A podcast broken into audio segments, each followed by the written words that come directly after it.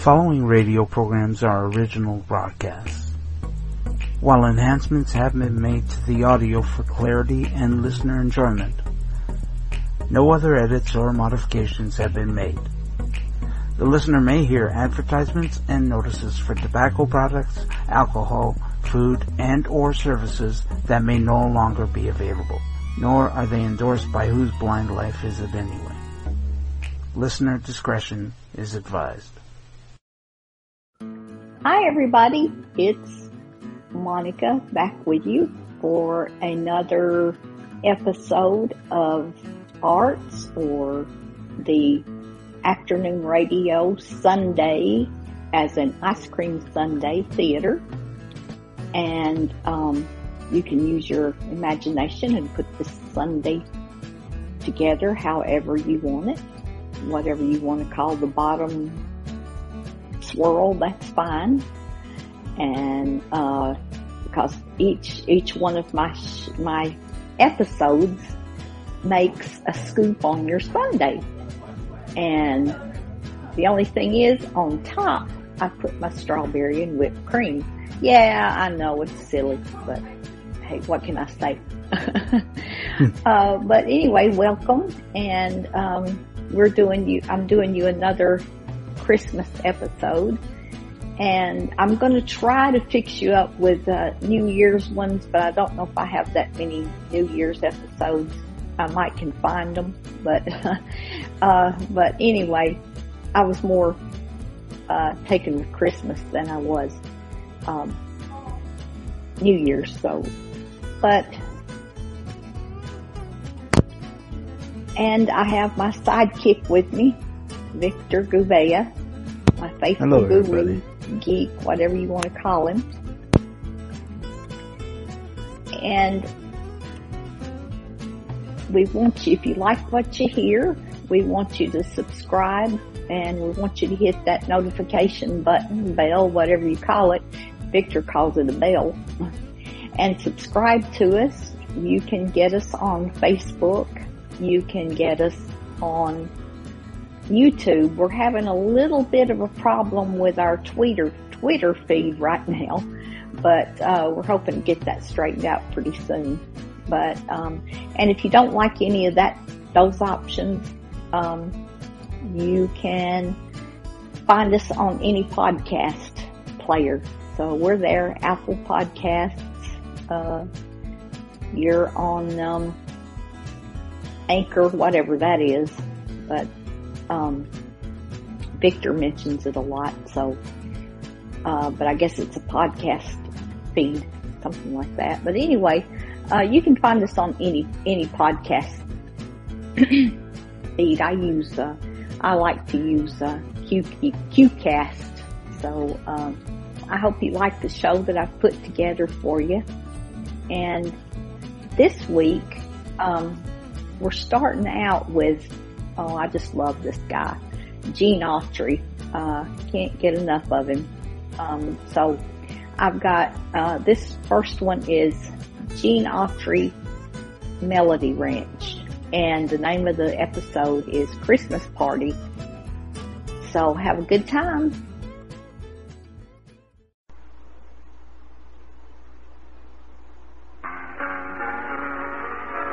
I'm back in the saddle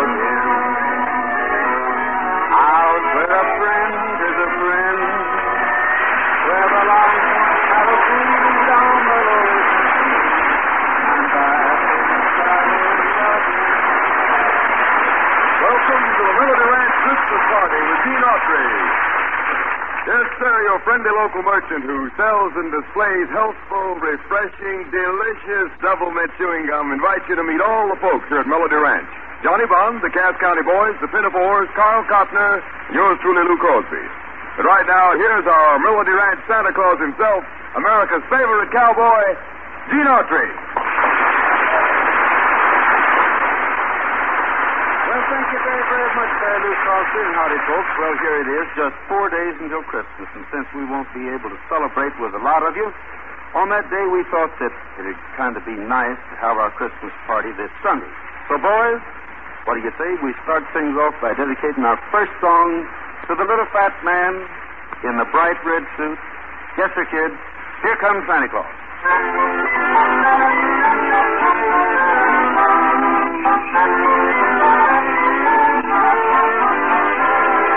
Here comes Santa Claus, here comes Santa Claus, right down Santa Claus Lane.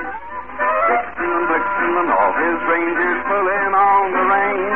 Bells are ringing, children singing, oh, it's merry inside. So hang your stockings and say your prayers, cause Santa Claus comes tonight. Here comes Santa Claus, here comes Santa Claus, right down Santa Claus Lane. He's got a bag that's filled with toys for boys and girls. Those sleigh bells jingle, jangle, oh, what a beautiful sight. So jump in bed and cover your head, cause Santa Claus comes tonight.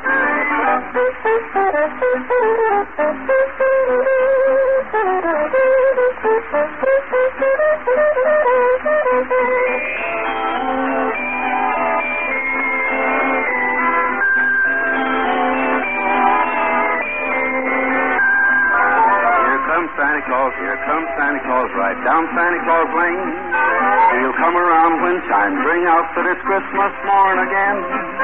Peace on earth will come to all if we just follow the light. So let's give thanks to the Lord above, cause Santa Claus comes tonight. Here comes Santa Claus, here comes Santa Claus, right down Santa Claus Lane.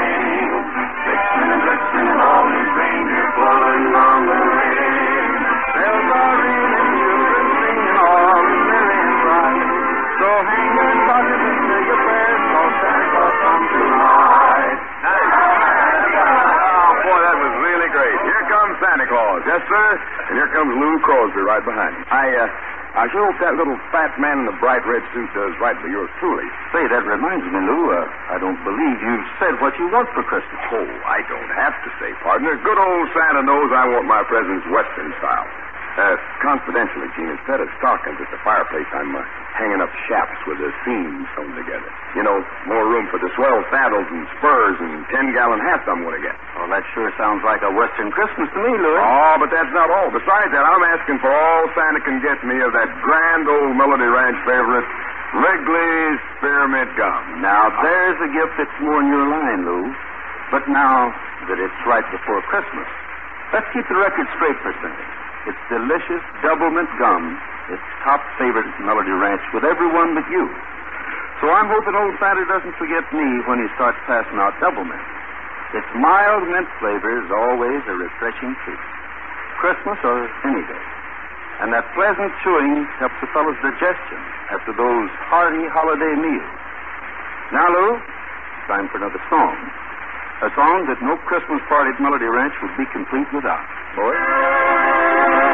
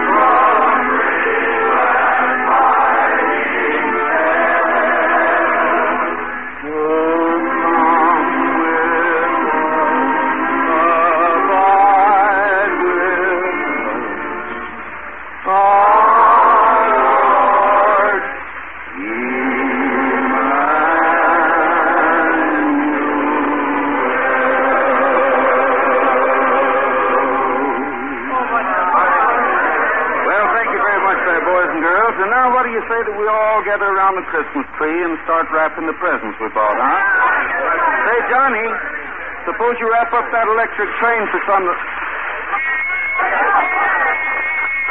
the track. Here comes old number 999 again. Come on, Mr. Fireman, I need mowers. Hey, wait just a minute. Wait a minute. Now slow down there, Sonny boy. Turn off that train. Okay. All out for Marietta, Oklahoma. Now get that train wrapped and put Jimmy Freeman's name on it. I'll be back here in a second. Uh, here, I'll help you, Johnny. Don't touch that engine, Lou. You've got lots of steam. Hey, this thing's all right. How do you make it go anyway? Well, don't let Autry know, but there's the S-W-I-T-C-H right there. Oh, well, let's uh, let's give it just one more time around the track, and then we'll wrap it up. All right, let's go. Hey, what is this? What is this? Am I going to have to run you two out of the room? Okay, have your tickets. The train stops for no man. Okay, There's the- all right. Stop that train. Come on, stop it. There's a cow on the track. Ten bucks, ten cents apiece. Say, where's the switch? Ah, right over there. All right, you two. Hmm? You wrap the other things. I'll take care of this train myself. Always somebody to spoil the fun. Come on, Lou. Okay. Uh, say, Johnny, by Yeah? the way, uh, what uh, what are you giving me for Christmas? Anyway? You really want to know? Sure, sure. Okay. Close your eyes. All right, they're, they're closed. What do you see? Nothing. That's it. That's that's gratitude for you. I got you a pair of bookends. Bookends. Good. That's the only part of the books I read anyway. What's all the commotion over there? I don't know. Let's go find out. Okay. Right, here are the tracks there, you lug. Have your tickets ready. Come on, Mr. Fireman. I need more steam. I knew it. I knew it. He just wanted to get me away from there so he could have that train for himself. Oh, well. Once a kid, always a kid, they say. Hey, boys and girls. While A-U-T-R-Y is over there playing with a T-R-A-I-N, why don't we all get together and sing a couple of songs? You know, Western style. Oh, all right, Cotner, give us the key and let's get going. Jingle bells, jingle bells, jingle all the way. Oh, what fun it is to ride in a one-horse open sleigh. Jingle bells, jingle bells, jingle all the way. Oh, what fun it is to ride in a one-horse open sleigh. Happy holiday.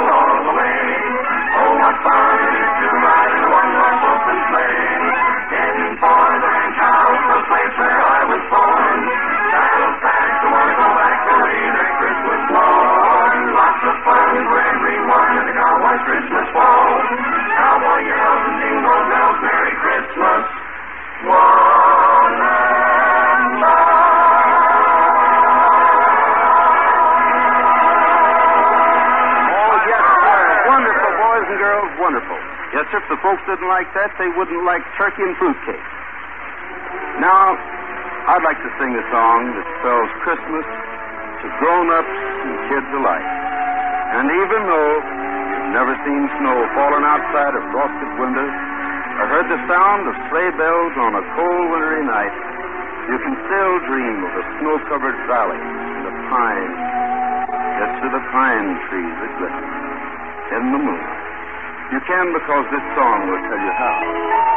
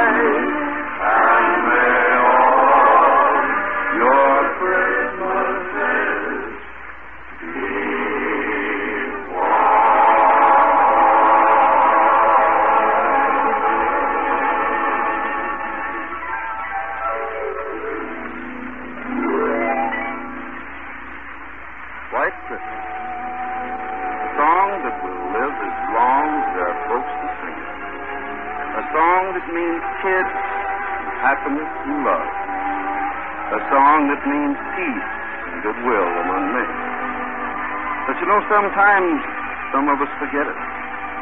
We don't mean to, but we do. And so I have a hunch that this story may help us to remember.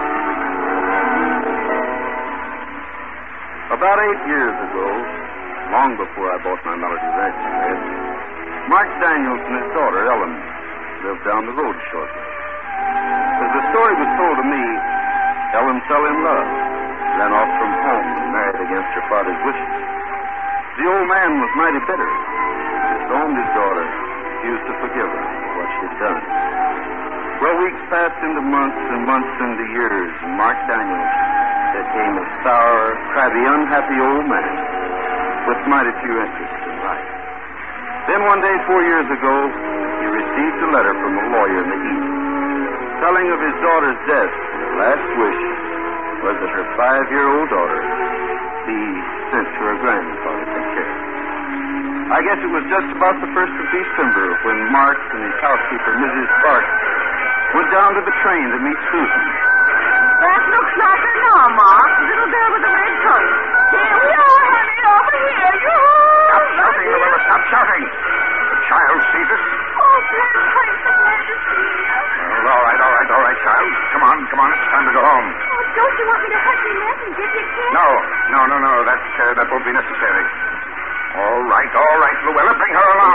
Yes, Mark. Come along, Susan, honey. But I want to go with Grandpa. Well, he's going with us, too. Yes, but I want to walk with him. Young lady, you'll do as you're told to do. And the sooner you learn that, the better off you'll be. Now take Mrs. Sparks' hand and come along.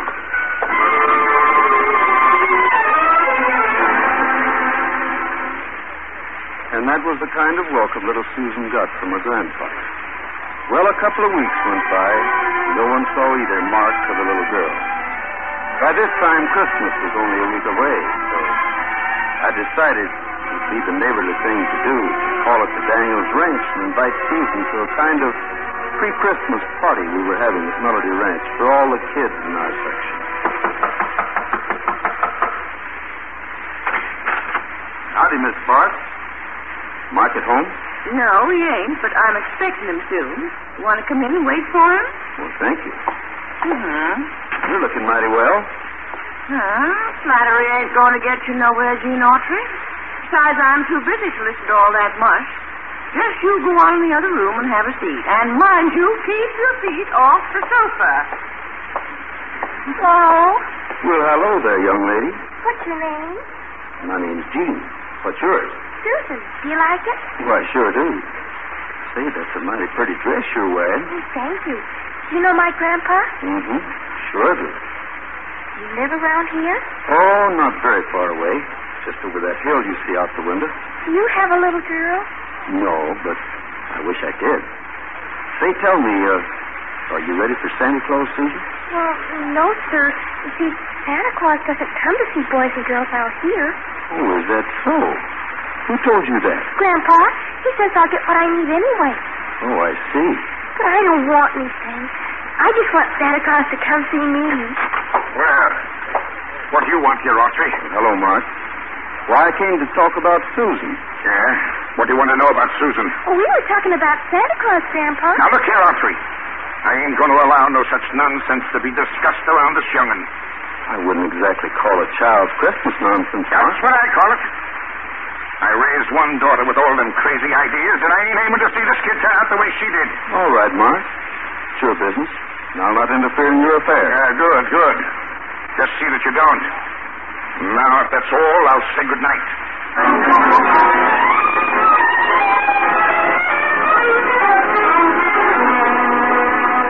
Well, that was that. I felt sorry for little Susan. Her mother must have told her all about Christmas and Santa Claus. And yet, here she was in a strange world among strange people who were trying to teach her that such beliefs were nonsense. Anyway, a few days later, Champ and I happened to be riding by the Daniels place when I noticed little Susan out front, swinging on the gate. Hi, Gene. Well, hello there, Susan. How are you today? Oh, just fine, thank you. Gosh, that sure's a pretty horse. What's his name? Why, well, this is Champion, Susan. Champ, say howdy to Susan. Hello, Champ. Uh, where's your grandpa, Mrs. Park? Oh, uh, they had to go to town to get some things. I have to wait here till they get back. I'm glad the Champ and I happened along. Oh, so am I. Say, I tell you what, Susan. Uh, just give me your hand, and the three of us will ride to the top of that hill, and I'll show you where Melody Ranch is. Oh, I'd like that. Right? Up you come. Oh, this is the first time I've ever been on a horse. Hmm. Why doesn't he go? Well, you have to tell him to go. Just say giddy up to him. Giddy up, Champ.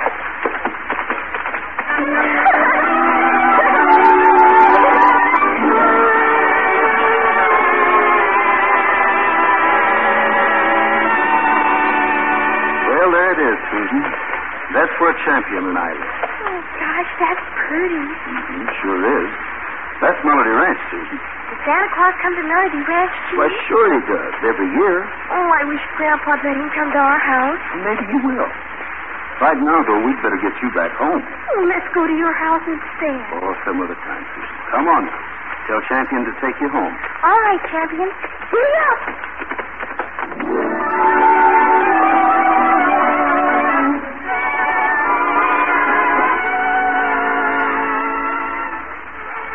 Took Susan back to her swinging gate and then headed home. Because I had an idea that Mark wouldn't like my taking Susan for a ride. Sure enough, I was right. That evening, right after dinner, he came calling on me. And from here on out, Autry, I'll thank you not to come to my place no more. I'll raise Susan my way, and I don't want no interference. All right, Mark. But I think it's a low-down shame that you're denying Susan a Christmas. Yeah? Well, that will be my worry and not yours. I'm glad of that. I wouldn't have such a thing on my mind for all the money in the world. Why, you're cheating that child out of everything the kid has to live for. And one of these days, it's going to hit home to you. Wait and see.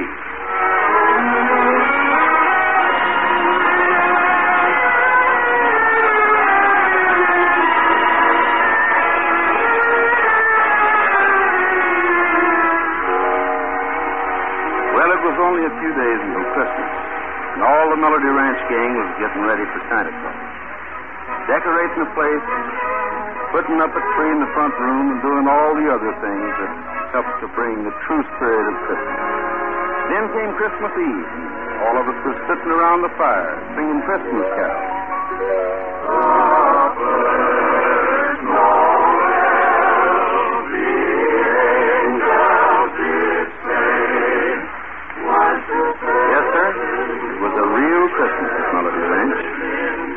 Like I hope folks everywhere were having it.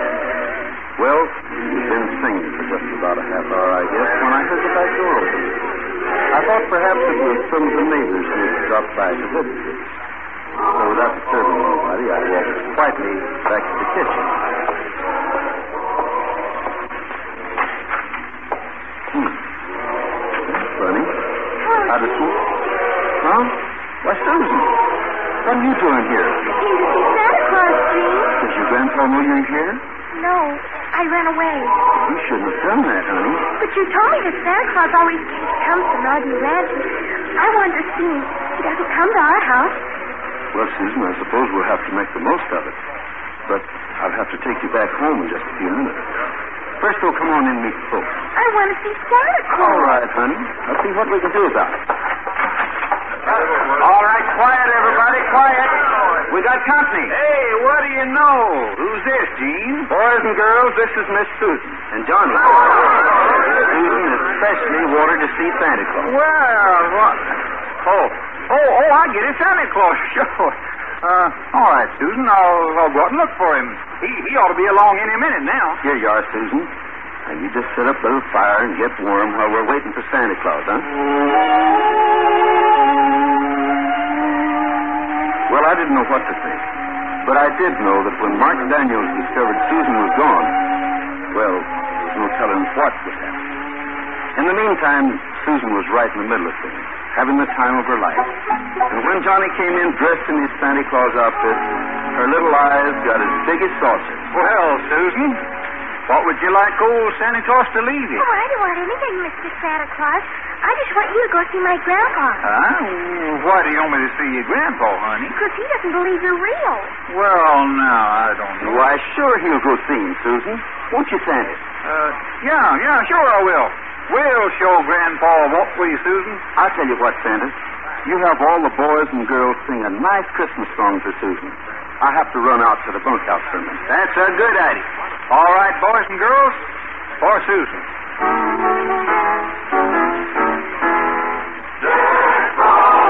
Now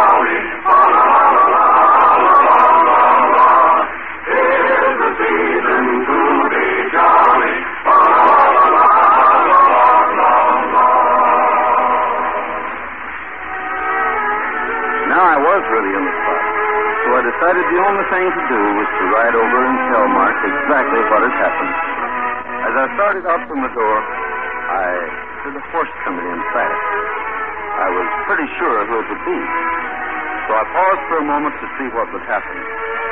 Sure enough, Mark Daniels swung from his mount, started around to the front door. But then, just as he passed the window, he stopped quickly.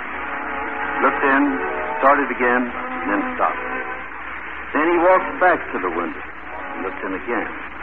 I stepped quietly up behind him and stood there, watching his face in the light from the window. Minutes seemed to pass, and then something came over Mark Daniels, something that I'd never seen before. I saw the hard features of his face slowly change, and then, as he heard the boys and girls singing the songs of Christmas, he saw Susan sitting on Santa's knee. He saw the tree with presents all around. Mark was seeing and hearing the spirit of Christmas. Perhaps he was thinking of a Christmas not long ago, of his own daughter, Ellen. His eyes moistened, and he slowly turned. Hello, Mark. Huh? Oh. Oh, howdy, Autry. I, I was just... Ah, you've been worried about Susan, haven't you? Worried? I've almost gone crazy, Gene. I've called at every house around here. She's all I got left of my Ellen, Gene. Yeah, I know what you mean. I've been a mean old cuss. I don't know how to make up for it. A moment ago when I stopped by at this window and looked in, well, something happened to me. I found something that I lost a long time ago, Gene. Yeah, I know, Mark. I'm glad you found it. Well, come on, let's go in, CC. No, no, no. I don't want to spoil their Christmas, Gene. I... You won't be spoiling it. You'll be helping us. Besides, it'll make her mighty proud to prove to you that there is really a Santa Claus. Yeah? All right. All right, let's go then. Good. Now, you know what to do. Oh, yes, yes. You just just leave it to me, Gene. Hey, everybody. We have more company. Grandpa, look, Oh, Susan, my baby. And say, who, who who's this fella? Santa Claus, see? And he's real. Well, now, he sure is. Well, hello, hello there, Santa Claus. How, how are you? Oh, I'm fine. Uh, but Susan here tells me that uh, I never come to your house. Is, is that right? Well, Santa, I'll tell you. You see, for a long time, there ain't been any little kids at my place. Oh, yeah, yeah. Now, now I remember, sure. But, uh, but there is now. I live here now. Can he come to see me, Grandpa? Well, now, if he don't, I'll, I'll be mad at him. But right now, I, I got to get home and, and get ready for Santa Claus when he comes tonight. Now you're talking, Grandpa. Yes, sir, Susan. I'll be at your house tonight. Oh, I'm so glad. But all I wanted was for Grandpa to believe in you. I didn't want anything else. My little Susan. Bless your heart. Gene. Gene, will you bring Susan home after a while? Why, sure I will, Mark. Goodbye, honey. I'll see you a little later now. Don't you worry. Everything will be ready for Santa Claus, you believe me. And Gene, Gene, would you would you walk outside with me for a minute? Sure, Mark. Be back in a minute, honey.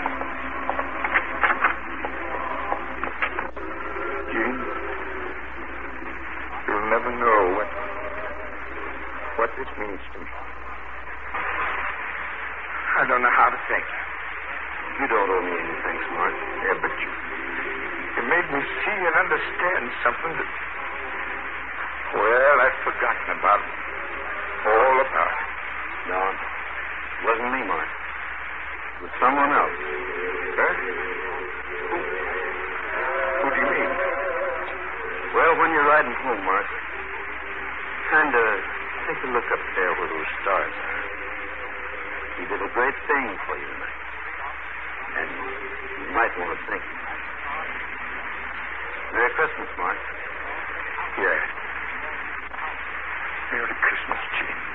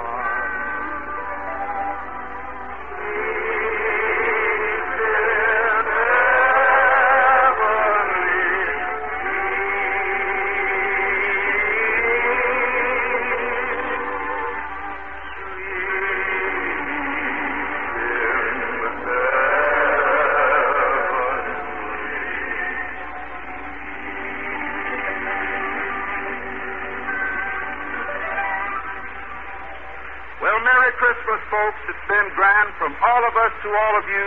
Have a good time, and we'll see you next week. This is CBS, the Columbia Broadcasting System.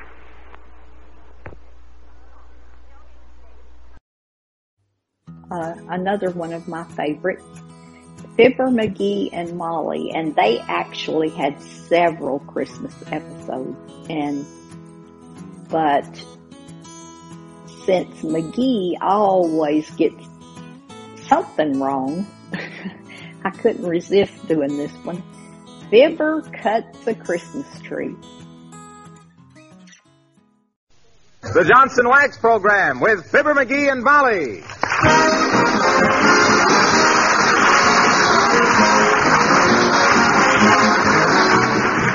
Makers of Johnson's Wax and Johnson's Self Polishing Glow Coat present Fibber McGee and Molly, written by Don Quinn, with songs by Martha Tilton and the King's Men, and music by Billy Mills. The show opens with the National Emblem March.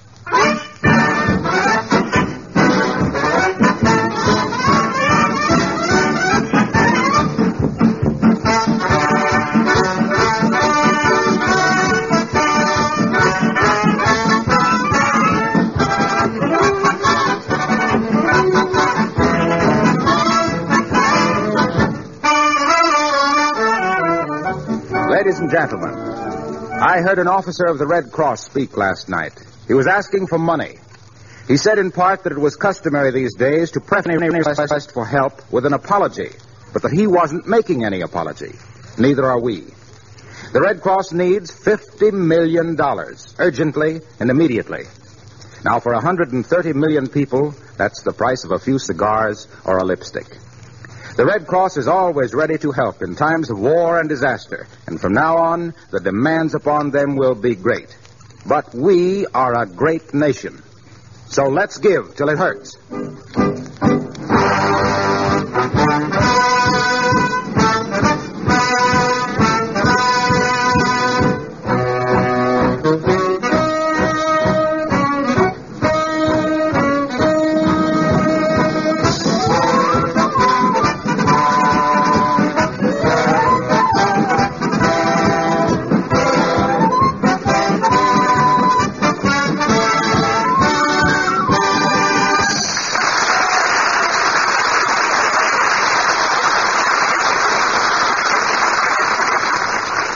Master of 79 Wistful Vista is not one to squander a buck and a quarter for a Christmas tree when he can drive out to the woods and chop down his own. No, sir.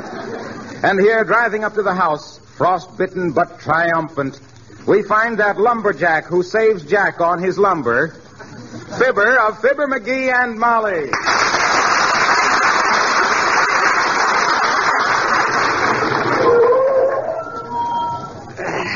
Gotta get them brakes fixed. Boy, am I cold. Ah, well, come on, Christmas tree. Come to Papa. You got a new home.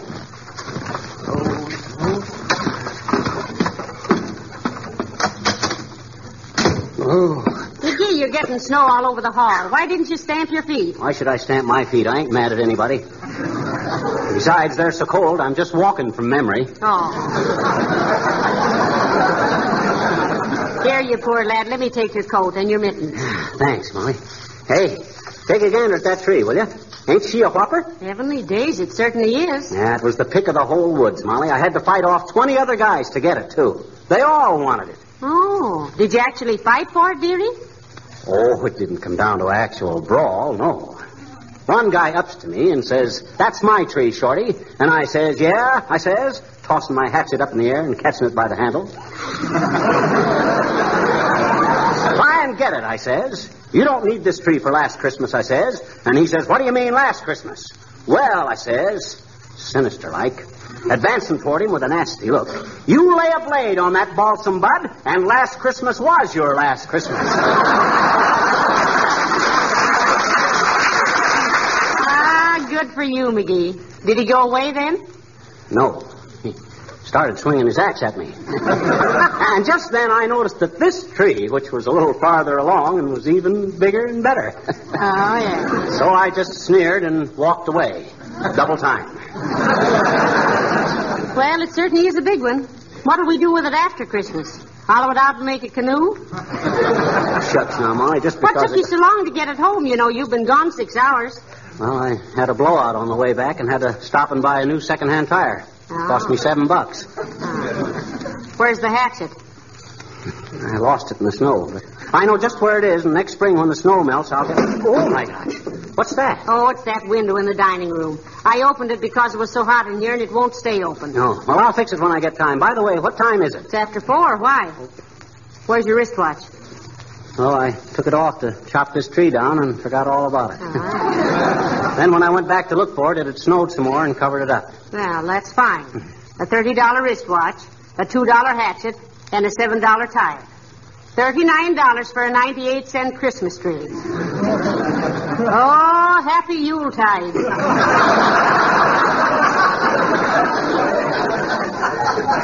Well, I didn't want one of those measly little moth-eaten shrubs they're selling downtown. When I want a tree, I want a tree, not a bouquet. Come in. Hello, Mayor La Trivia. Uh, good day, Mrs. McGee. I say, McGee. Yes? About that job you wanted in the City Hall. I'm still working on it, but I'll have to have a little information. Well, tell the nice mayor what he wants to know, dearie. Okay. Dig me, La Triv. Well, first, can you dominate people? Can you let the ones in that you really want to see and shut the rest out? Absolutely. Another thing, McGee, can you stand it physically?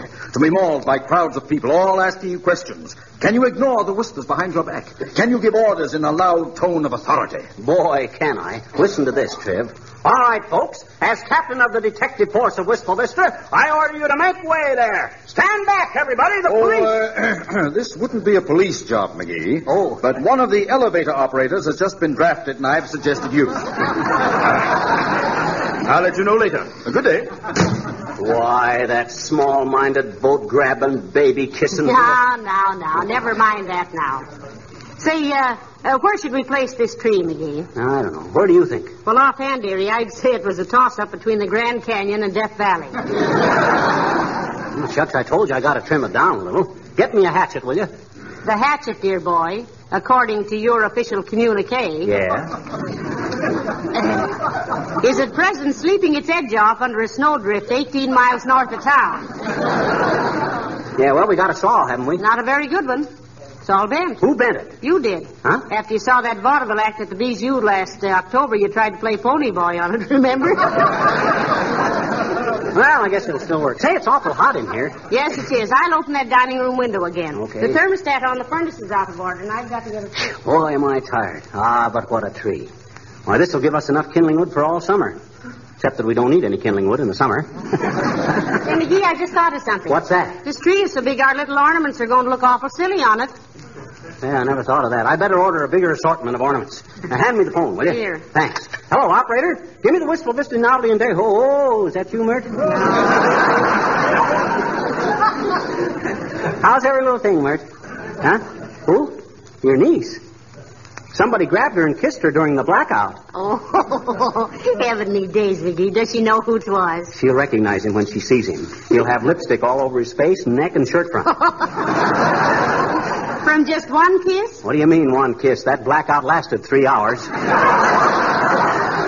what say, Mert? Okay, I'll call him later. Hey, did you get me the saw, Molly? Here it is, dearie. And now don't get sawdust all over my floor. Why not? It'll make Uncle Dennis feel at home. Let's see. I guess I better take a couple of feet off of the bottom first. Yes, and trim out a hundred or so branches. Tarzan or somebody might be hiding in there. Who? Tarzan. Who? I said Tarzan. Who? Oh, stop it, McGee. That's I didn't say anything. You says Tarzan. Who? Tarzan. Who are you shouting at? Who? Who? Hey, what the? McGee, it's an owl. He's in that tree. Look, up on the fourth branch. Oh, my gosh. Oh, my gosh. Shake the tree, Molly. Open the door and we'll shoo him out. Who? You! Come on, get out of that, you big buzzard. Go on, scram. Take it harder, McGee. There he goes. Chase him, Molly. Chase him this way. Look out, look out, look out for the table. Edge him toward the door, Molly. Wave your hand. I am waving my hand. Shoo, scat, go away, Birdie. You won't even look at me, McGee. Well, owls don't see good in the daytime. Well, what do you expect me to do? Buy him some glasses? Hey, who? There he goes. Go on. Beat it. Scram.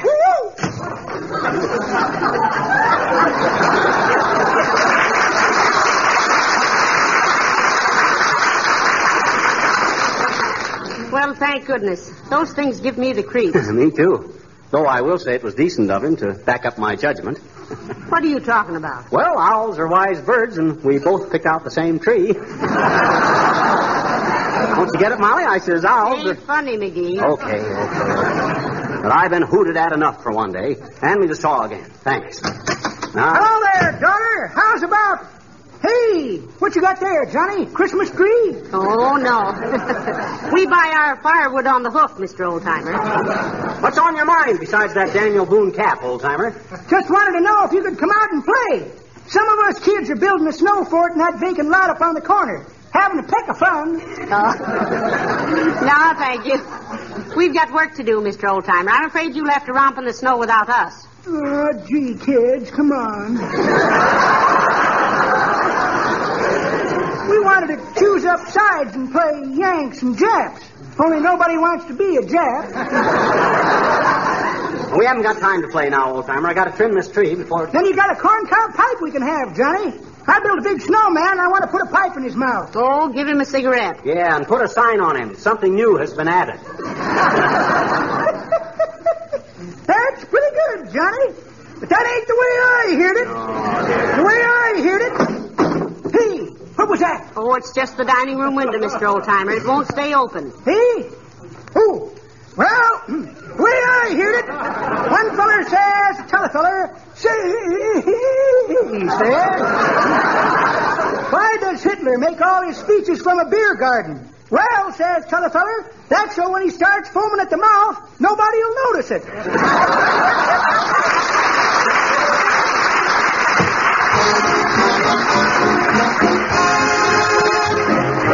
Martha Tilton sings Thank Your Lucky Stars and Stripes. If you live right, if you get to sleep at night, you can thank your lucky stars and stripes. If you feel free, if there's sugar in your tea, you can thank your lucky stars and stripes. Steam heat and ham and eggs and hay rides and cider kegs if you like the good old Yankee way. So say so. If you can sing and believe in anything, you can thank your lucky stars and stripes.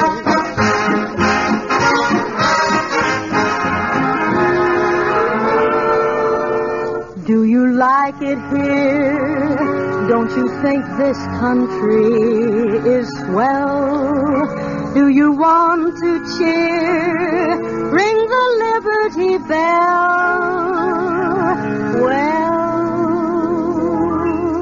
if life is gay, if there's fun on Dollar Day, you can thank your lucky stars and stripes. If you can joke and enjoy an artichoke, you can thank your lucky stars and stripes. Dime stores and bobby pins and hot dogs and Mickey fins. If you like the way we go about it, shout it. If you can sing and believe in anything, you can thank your lucky stars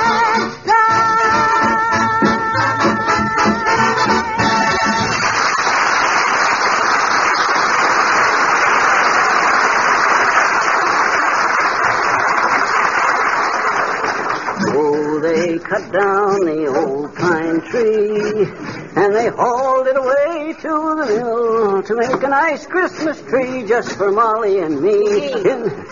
Huh? Goodness sakes, do you have to sing with your sawing? No, I don't have to, but it helps. Hey, how's it look now, Molly? Beginning to shape up pretty good, eh? Yes, if you like that shape. it's pretty lopsided. It is? Where? Oh, oh yeah. Sure. Well, I can trim that side off a little more. It's a good thing I got a big tree to start with, you know it? Well, Yeah. listen now, try and be a little quieter. Uncle Dennis is upstairs taking a nap. That guy's always taking a nap. And I just found out why he wanted that old brass bed brought down from the attic, too. Why? Well, I peeked in on him the other morning, and there he was, sound asleep, with one foot on the brass footrail and a happy smile on his pretty little face. Now, now, let's not start on poor Uncle Dennis again. Uh, He's a gentleman and a scholar. he ought to be a scholar. He's had more teachers than anybody I ever knew. oh, well. Oh, I cut down the old pine tree, and I hauled it away in my car. McGee, Uh, there's somebody at the door. who? I don't know. Let me peek. Oh, it's Mrs. Uppington. Oh, not the Mrs. Uppington, the choicest crumb in our upper crust. Yes. And wearing a hat that was made in a hurry by a cross-eyed milliner wearing boxing gloves. Come in, Abigail, darling. Ah, how do you do, my dear? And Mr. McGee. Hi, Uppy. Please excuse the mess in here, Abigail. McGee is trimming the Christmas tree. Oh, how fascinating. I simply adore the scent of freshly cut lumber, really.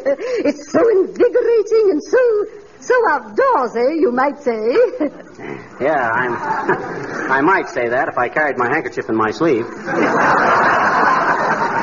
Say, I didn't know you were such a lover of the great open spaces, Abigail. Oh, my dear, I used to simply spend all my time at my hunting lodge in Maine. Roughing it, you know. Ever hunt any moose? McGee. Watch your commas, dearie. Well, did you, Uppy? Oh, no, no, I was never much of a Nimrod, Mr. McGee. we called it a hunting lodge because we were always hunting a paw for bridge. Ah, but you really ran wild up there, Uppy. Don't pay any attention to him, Abigail. You know, he thinks he's a great woodsman because he shot a bear in Alaska last summer. well, that was something. If you ever walked through a dark forest with, with the feeling that something, something was creeping up on you, ready to pounce any minute, and suddenly, Wow! Help! He got me! Shoot him! Take it easy, McGee. Take it easy. It's just the window in the dining room. Oh. It won't stay open, Abigail. But say, where did you get that hat? I haven't been able to take my eyes off it. oh, do you like it, my dear? she didn't say that. She just says she couldn't take her eyes off of it. I tell you, it's just darling, Abigail. Oh, I'm so glad. That's exactly why I dropped over today, my dear, to see if you liked it. uh, do you, Mr. McGee? Well, confidentially, Uppy, since I'm a plain-spoken man, I think, I think it's the worst monstrosity ever placed on a human head. Oh. It would make a Zulu medicine man swallow his spear. Oh, splendid. I'm a success. What?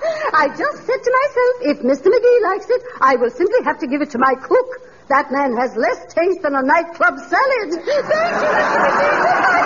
McGee.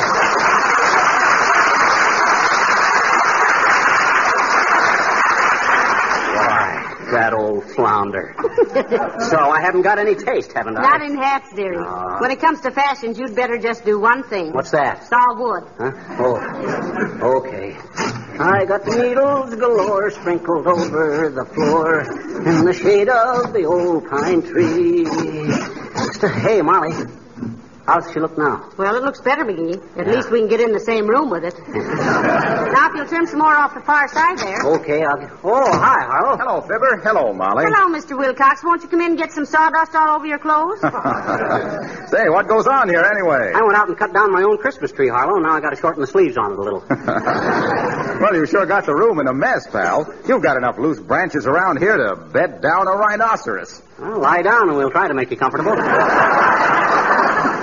Very funny, McGee. But what can we do for you, Mr. Wilcox? Well, it's like this, Molly. I'm a little worried about the greeting cards I ordered this year. I'm afraid the sentiment is a little too flowery. Well, read one to us, Mr. Wilcox. Though personally, I don't think a greeting card could be too flowery. Why, certainly not. Let 'em drip, I always says. well, read the blurb, Waxy. All right, it reads, The season's greetings to you, my Fran, from the Johnson Self-Polishing Glow Coat Man. I hope that in 1942 and 43 and 44 and 45 and 46, you'll remember all those little tricks I showed you about saving time and dough by using Glow Coat on your flow. On your floor. Well, shut my mouth, honey child. You shut it, dearie. Continue, Mr. Wilcox. How it saves your linoleum and keeps it clean with a lovely gloss and a dandy sheen. Eliminates rubbing and buffing, too. And in 20 minutes or less, you're through. Just pour some out and spread it around and let it dry. And then you've found the color and pattern have come to life. And so have you, your husband's wife. Oh, that's Your husband's wife. If that ain't the corny. Hey, what's that noise? That was Longfellow turning over, Harlow. Now, it was the dining room window falling down again. But go ahead, Mr. Wilcox. Well, there isn't much more, but it goes the best of wishes I send to you from me and S.C. Johnson and Son Incorporated, too. Well, what do you think of it? Okay, okay. I'll get something else.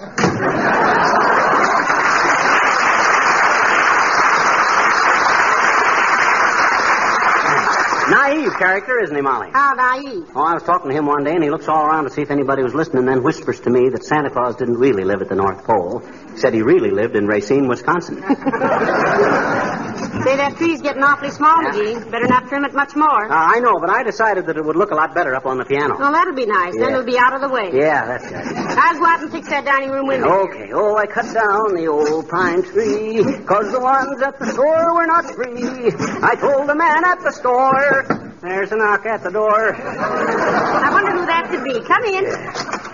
Oh, hello, Mr. Wimple. Hello, Mrs. McGee. How are you today, Mr. McGee? Fit as a fiddle and ready to play humoresque, Wimp. Old shrimp, what's it with you? I just dropped in to say goodbye for a couple of weeks, is all. Oh. I'm spending the holidays in Chicago with Mama and Papa. Oh. Is your wife going with you, Mr. Wimple? Who, Sweetie Face? Uh-huh. No, she has to stay here and knit. Knit? Can't she knit on the train? Not so good, Mr. Oh. McGee. She broke three ribs wrestling with a policeman, and the doctor says she'll knit much better at home. Well, what on earth was she doing wrestling with a policeman? Oh, she is the instructor at the police gymnasium, Mrs. McGee. The whole force is just crazy to study with her. At least, I think they are. I'll bet you'll miss her, Wimple. how much? How much will you miss her? No, how much will you bet? oh, I, I shouldn't say that, I suppose. Sweetie Face is really a wonderful woman at heart, if any, and I doubt it. Well, we'll call on her while you're gone, Wimple, and see if there's anything we can do. Yes, we might take her some fruit or something. Oh, I wouldn't advise it, Mrs. McGee. Last time Sweetie Face was sick, some people took her some flowers and she threw them in their faces. Oh, don't she like flowers? Yes, she loves flowers, but she hates people. Well, goodbye, folks, and Merry Christmas. And you,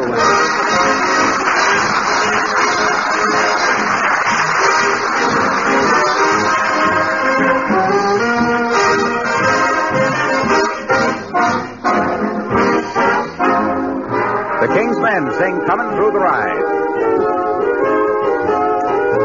If a body coming through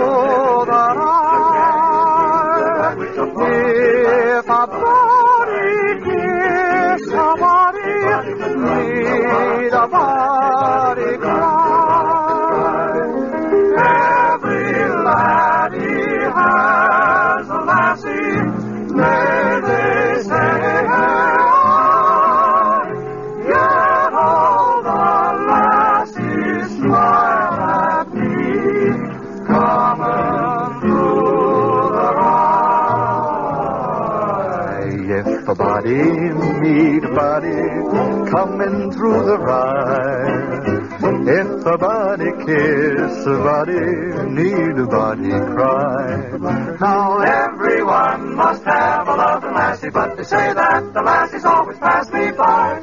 Yet all the girls, they smile at me, coming through the rye. If a body meet a body coming through the rye, if a body kiss a body, need a body cry. Every little laddie has a bonny little lassie, but may we lads and lassies get together in the heather when we're coming. Whilst we're a coming through the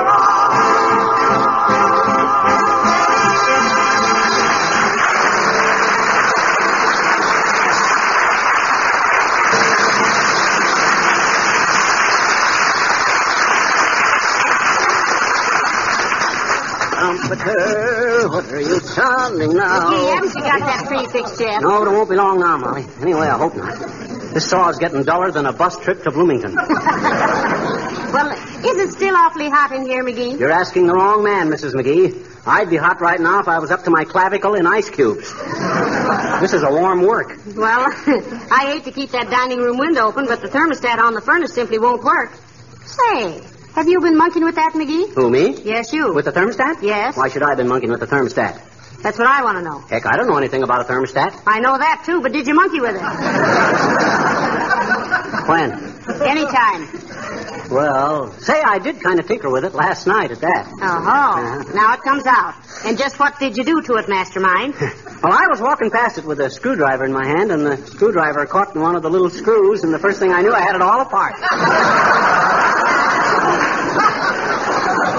Wonderful little gadget, too. McGee, I don't know what I'm going to do with you. That's a coincidence, Molly. I don't know what I'm going to do with this little dingus I took out of it either. I couldn't find any way to get it back in there. Why didn't you tell me so I could call the furnace man? Oh, I was going to fix it myself when I got time. I'm pretty ingenious with mechanical stuff. You know that. Oh, sure. What happened when you fixed my percolator? What do you mean? It throws coffee across the room like a fire extinguisher. and my electric toaster. Oh, well. I have to fix breakfast wearing a catcher's mitt. Oh, well. No machine is perfect. As soon as I finish with this tree, I'll fix it. Stop a while and listen to my. Well, you go ahead and I'll uh, go open that dining room window. Okay. Just. Oh, for the. lo- Come in. Hi, mister. Oh, hi, sis. What you doing? Who what you? Sis, I'm currently engaged in giving this deposed monarch of the forest a cross-cut massage. Well, hmm? I says I'm doing a little whittling on this Christmas tree. Look, do you always drink your milk like a good girl? Sure I do, I bet you. Why? Well, you better, that's all. Take a look at this saw. Only three years old, and its teeth are all shot. Let that be a lesson to you. Okay, mister. Now, I wish you wouldn't bother me anymore. Now, I got to finish this job and get the sawdust swept out. Gee, you know it smells dandy in here. Hmm, sure it does. Mm-hmm. No nicer smell in the world than a cedar tree. It's one of nature's lures to get us out into the great outdoors. Gee. Is it? Honest, mister? Sure it is. You got to realize, sis, that there's a reason for everything in nature. Oh. What's nature's reason for spinach, huh? Why, sis, do you mean to stand there with your little arms sticking out of your shoulders and tell me you don't know that? Yes, I don't, I bet you. Nature gave us spinach so we could have Popeye. Oh. Gee, I guess I never thought of that, mister. Nature is wonderful, isn't he? She. Hmm? Nature, sis, is always referred to as she. Why? Well, oh boy, here's my chance to make Reader's Digest. Sis? Nature is called she because it's so inconsistent, unstable, unpredictable, beautiful, mean, gorgeous, appealing, nasty, and nobody yet has ever understood her. You think the Reader's Digest would like that? Well, don't you? The name of the magazine, mister, is Digest, not Heartburn. So long now.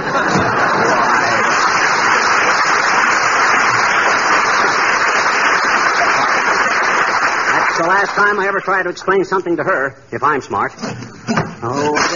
Oh, oh. Aha. Now we're getting someplace. Now to cut her down on the sides. Now trim the ends a little bit. Get her up there. Oh, heavenly days, there goes that window again. You don't have to worry about it anymore, Molly. Here, here's a nice stick I made for you to prop it up with. Oh, fine, dearie. Just the thing. Yeah. Thank you. Oh, forget it. It's nothing that any red-blooded American boy Say, couldn't it have was done. very thoughtful of you now, McGee. Say, Huh? what became of the Christmas tree? That's it. I got her trimmed down a little too fine. well, that's that, I guess. Now to go to work on that thermostat. No, no, don't do it,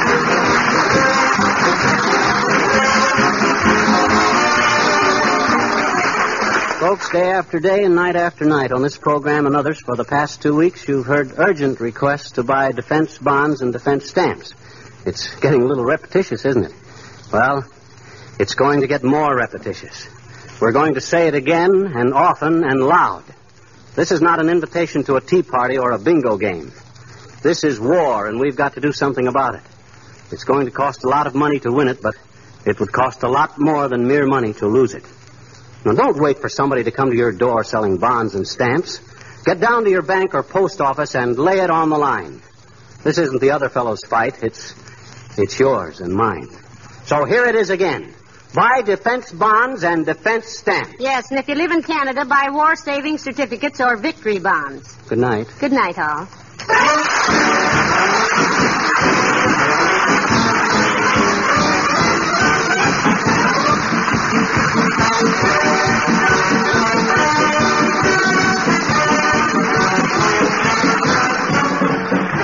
Is Harlow Wilcox, speaking for the makers of Johnson's Wax Finishes for Home and Industry, inviting you to be with us again next Tuesday night. Good night. This is the National Broadcasting Company.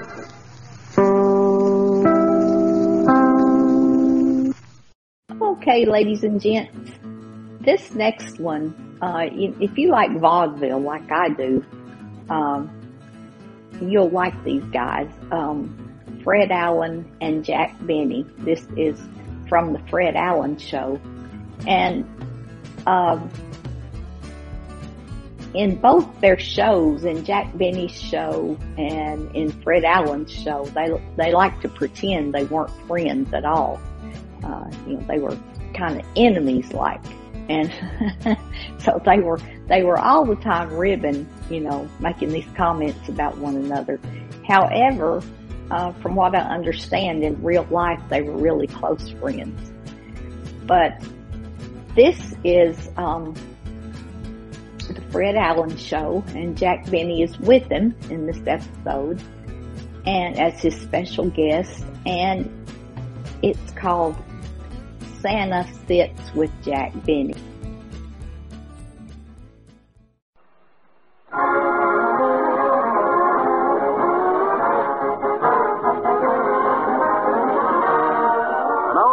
Of in Town Hall tonight, folks. 60 minutes of fun and music brought to you by Ipana Toothpaste and Sal Hepatica.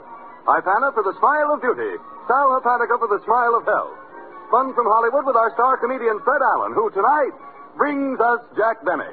Music by Peter Van Steeden. New features, new music, new laughs.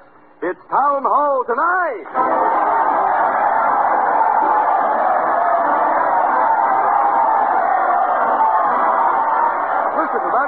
Cheer as Fred Allen leads his parade of stars to the old town hall. Fred's leading the band dressed as Santa, followed by those claws in the theater sides of the mighty Allen Art players. Let's join the happy crowd, folks. Everybody's going.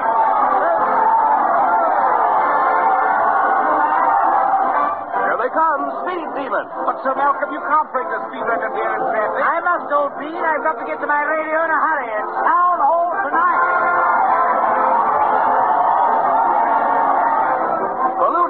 You just came down, Professor Piccard. Why are you taking your balloon up again? The radio reception is better in the stratosphere, lady. It's town hall tonight. Deep sea divers. Don't tell me you've located a sunken treasure in that wreck, Bill. Yeah, there's a radio down there that still works, and it's Jack Benny tonight.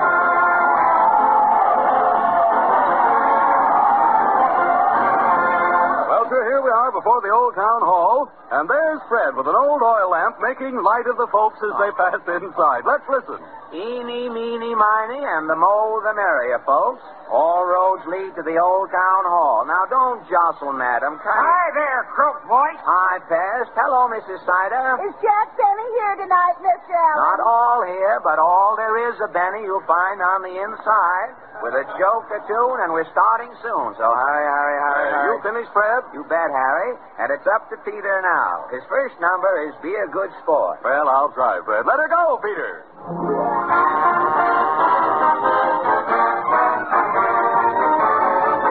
Be a good sport, not on to be a poor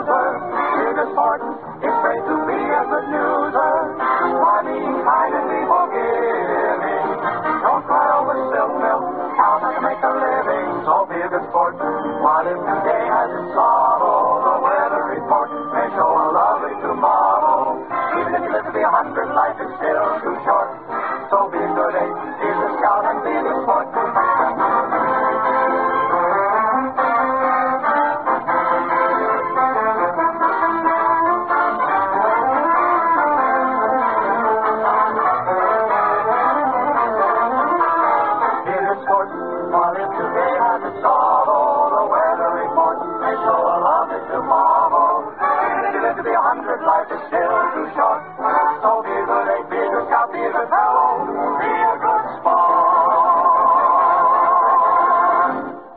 that star of Zazu Zaz, Zitheridi, Xylophone Zephyrus, titillating Zimbambulin Satire, Zanuck Zany of the Cinema, Fred Allen in person.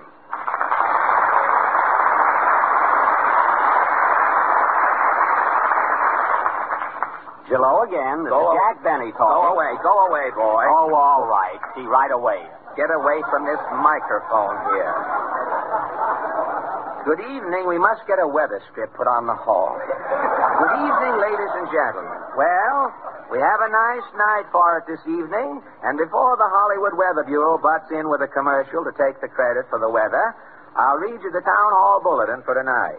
Hodge White, the first grocer to sell bacon sliced so thin that the streaks had to be pinned to the fatty part, has a special announcement. Hodge says that during the cold spell, he's taking out his dial phone and putting in one of the old stylers, folks. Hodge says you can't use a dial phone with your mittens on, and it's so doggone cold in the store, if you take your mittens off, it'll frost your hangnails. So until it warms up, Hodge is inviting all mitten lovers to stop in and phone in comfort. So much for smart customer appeal around the village, and now for the town hall news. The curtain, Harry. Uh, for certain, Fred. The curtain for certain. A long fella, hey? I'm only five foot two, Fred. The lights go out, and we bring you the latest news of the week. The town hall news sees nothing, shows all. Washington, D.C. Government Weather Bureau predicts that backbone of recent cold wave is broken, and nation can expect moderate temperatures for, from now on.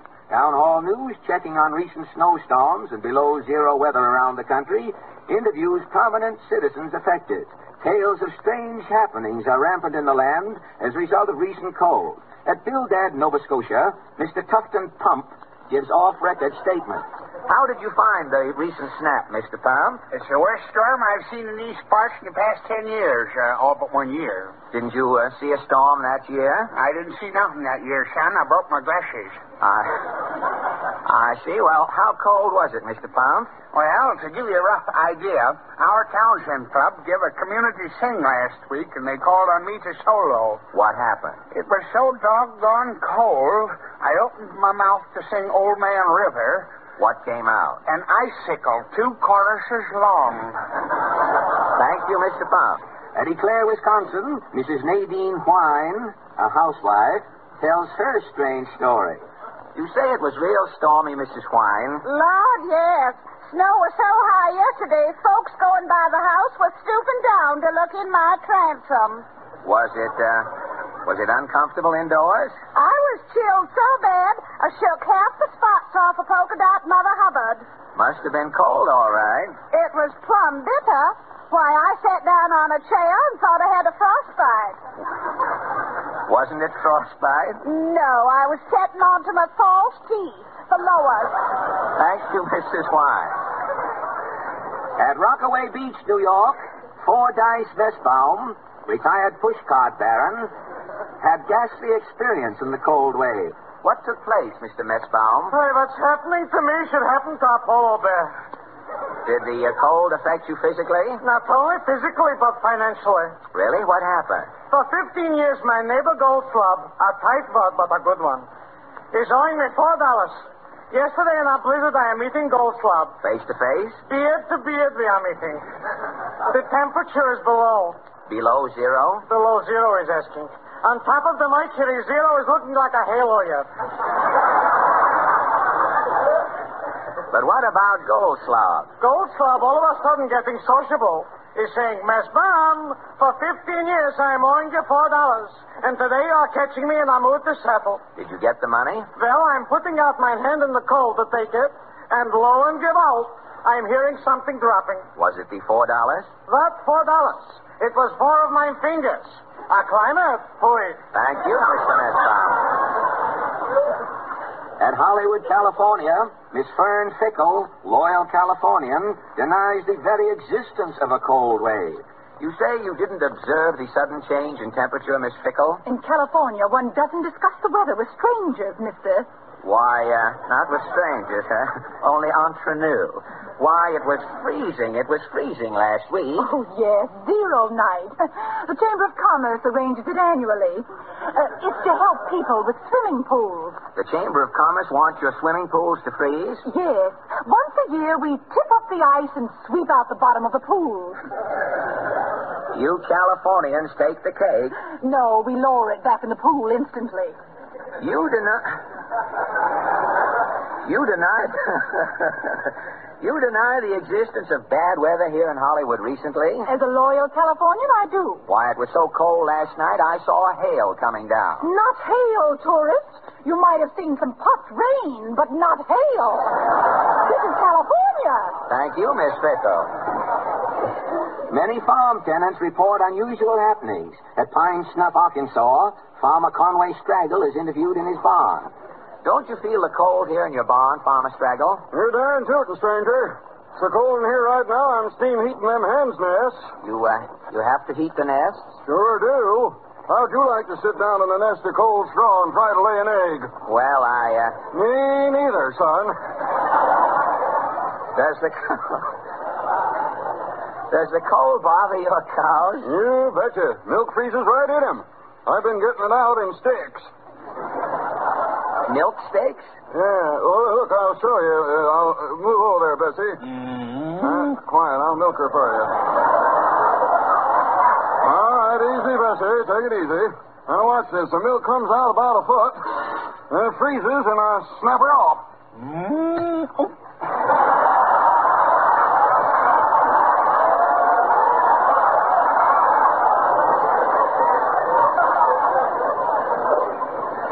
you, Farmer Straggle. Oh, break me off a pint and I'll take it with me. Right, I'll. These flashes have given you a, an idea of the present day machine age cold wave, ladies and gentlemen. But in the mind of the oldest inhabitant, the outstanding cold wave ever to sweep this country occurred during the winter of 1871.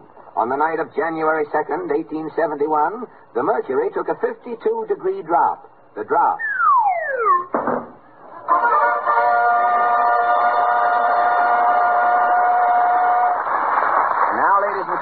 Our first guest stars tonight, the Basin Street Boys. You have heard their voices many times in musical cartoons, and tonight they sing their latest number, You Drove the Gloom Away. When the sky cloudy and gray, and the rain was hard all day, you did something sweet to me. Drove, drove, drove the gloom away.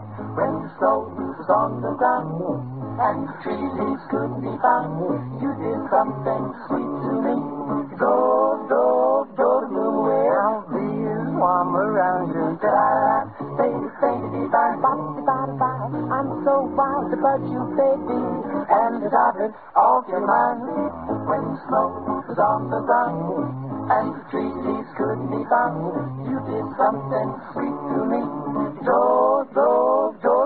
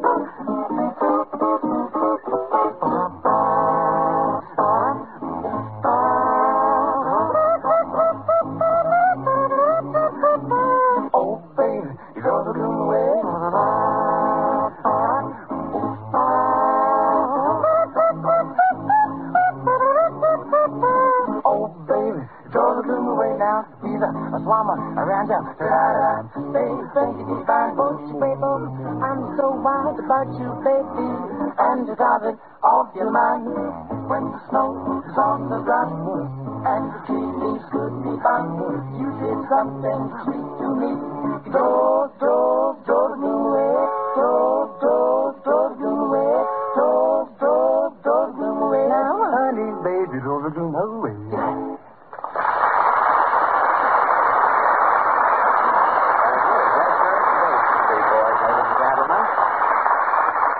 And now, much as it pains me, and will you, may I Hello again. This is Jack Benny talking. Will you go away? Oh, fuck.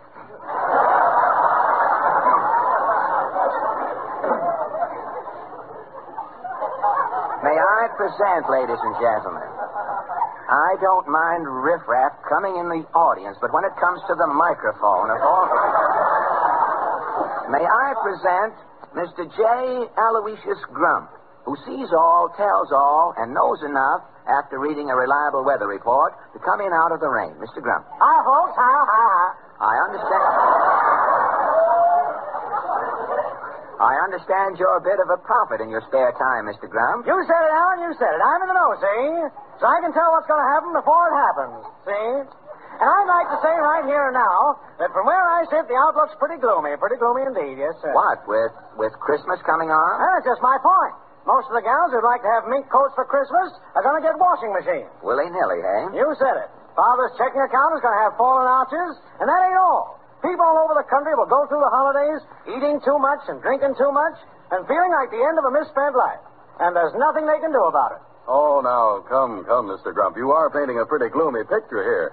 I grant that a lot of us will overindulge during the holidays, and naturally we will feel stuffy or grouchy or have a headache, because that overindulgence has upset our stomachs.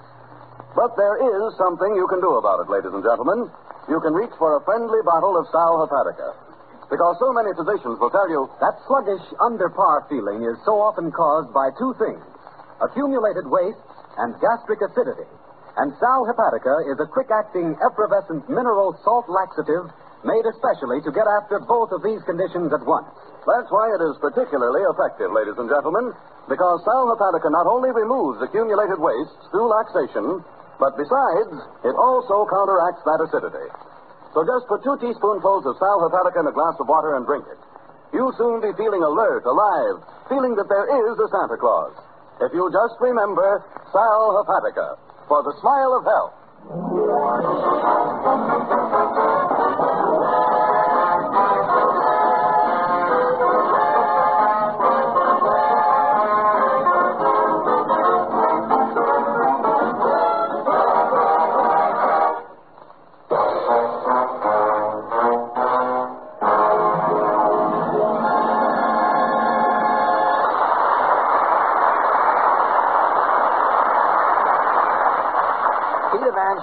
The Ipana Troubadours have just played Limehouse Blues.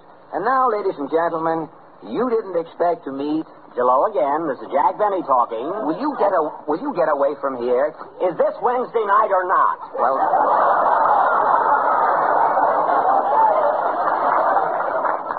As I was saying, ladies and gentlemen, tonight you didn't expect to meet. Uh, whom, Fred? Well, right in back of this radio studio on the Warner Brothers lot here, Harry, there's a gentleman who operates a lunch wagon. Day and night, he is a veritable tornado of chopped meat and onions, for he is a genial Merlin who assembles hamburgers at an instant's notice for his customers. And his customers, Harry, are only movie and radio celebrities. Now, I think a man who works untold hours to help radio and movie favorites fend off malnutrition has an odd profession. He certainly has, Fred. Well, I've invited him to jump out of his frying pan into our fire this evening and see how it feels to be grilled himself. And so then, ladies and gentlemen, tonight I know you didn't expect to meet Mr. Willie King. Willie, you always make all of us feel at home at your lunch wagon, and Harry and I want you to feel at home here with us tonight. Thank you, Miss Allen. I'll do my best. Well, first of all, do you just operate this one lunch wagon in back of the studio? No, I have six wagons altogether. Uh, where are the other five touring cafes? They're in the garage. I only use them for special occasions. For banquets, weddings, and things like that, you mean? No, when Warner Picture Companies go on location, I send out my trucks to serve lunch to the actors and tenants. I see. You have the location concession. Right, I'm the only lunchman with the exclusive concession at the, at the studio. You, uh, you haven't any competition then? Well, there's one fella running a freelance lunch wagon, but he can't muscle in on my territory. A, uh, a freelance lunch wagon. it isn't that fella they call uh, Ptomaine Sam, is it? I won't mention any names. Why should I advertise a competitor? You're right, Willie. Well, tell me, has your lunch wagon ever been in any of the Warner pictures? Yes, at the one you ate, you eat was used. I'm a fugitive from the chain gang. It was in I'm a fugitive from a chain gang, huh? Well, how did it scream? For not being made up and considering it's a wagon, it looked pretty good. Well, you ought to paint your wagon red, Willie, and be ready for Technicolor. You think it's a bad idea? I think it's a good idea. But say, there's one. Uh, don't mind my voice tonight, Willie. I'm taking uh, voice lessons from Andy Devine's teacher. It's just having you fake it. But say, there's one question I forgot. I should have really asked you first, Willie. How did you get into this a la carte cafe business? Well, years ago, I used to be in picture business. Uh huh. Now it comes out. You were an actor, huh? No, I was assistant director with Larry Semon in Silent Pictures. What was the last picture you worked on? The Wizard of Oz. Were there any actors who are stars today in The Wizard of Oz? Clark Gable was an extra in that picture. He carried a spear. I wonder. I wonder what ever became of that spear. I wouldn't know. Naturally, but how did how did you happen to work yourself up from assistant directing to owning a lunch wagon? Well,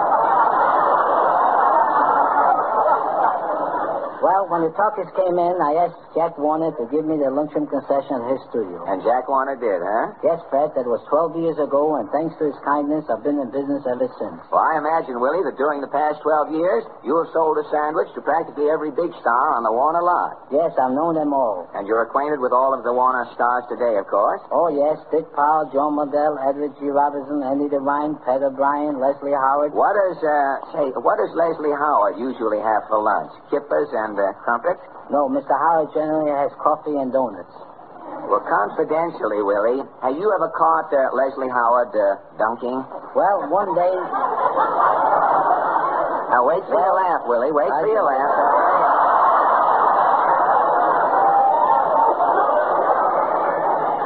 Well, one day when he was when he was drinking his coffee, I did hear a splash. You heard a splash while Mr. Howard was drinking his coffee.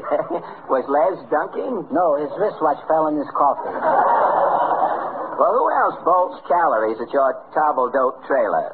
Ruby Keeler. Does Ruby like your hamburgers? She says they're the best in town. No kidding, huh? Is Al, Al, uh, what's his name, her husband, uh, Al, uh, that fella, is he a hamburger addict? No.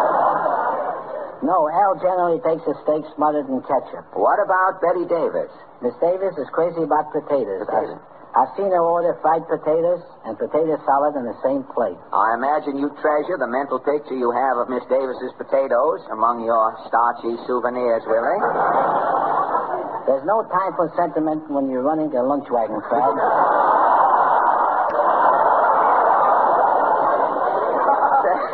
Say, I've forgotten one of Warner Brothers' most important stars, Willie. Have you ever served Paul Muni? Sure, but I have trouble recognizing him.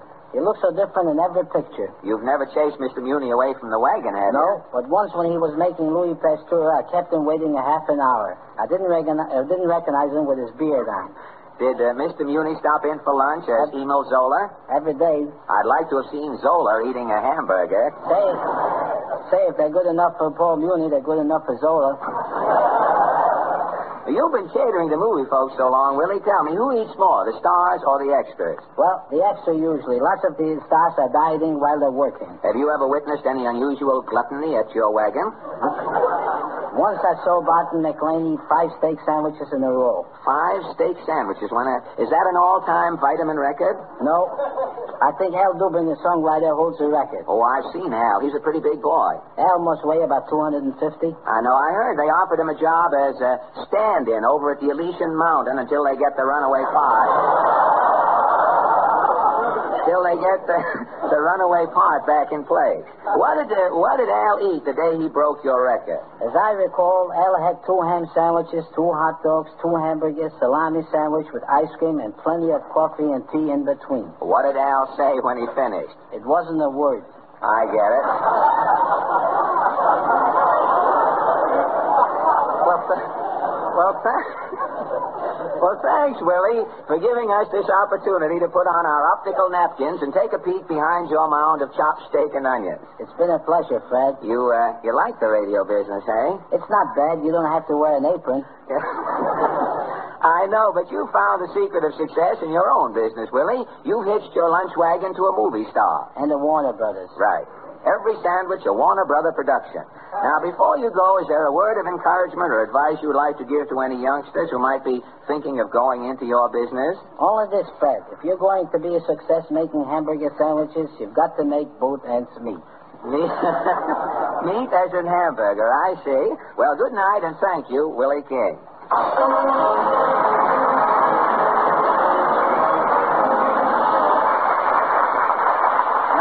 Gentlemen, if you have no serious objections, I'd like to conduct a little experiment at, uh, experiment at this point.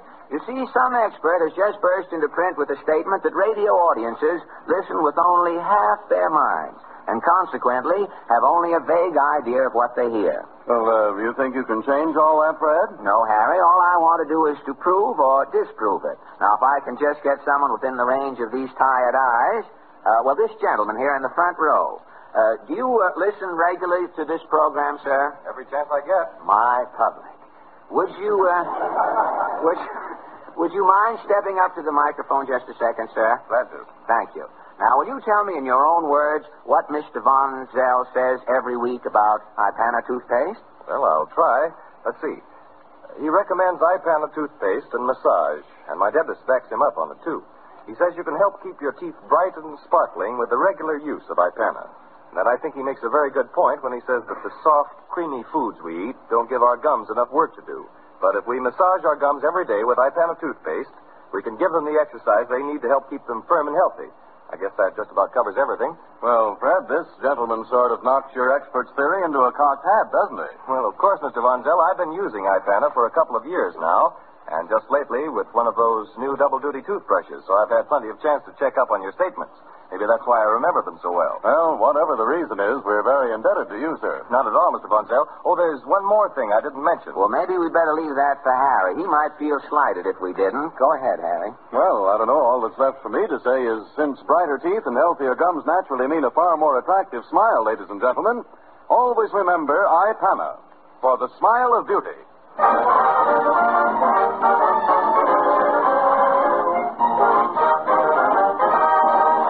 You, Peter. And uh, Van Steeden and the Ipana Troubadours have just played uh, part of I'm Feeling Like a Million. We started our new service a few weeks ago, ladies and gentlemen. You know, on all of the hour programs, right in the middle, where the announcer says this is station so and so and so and so, the music always sort of dies out, and for a few brief seconds, you miss part of the tune. So week after week now, we are going to give you back the few little bars of music you miss when the announcer speaks in our program. Will you play the few uh, strains there, Peter, for us, please?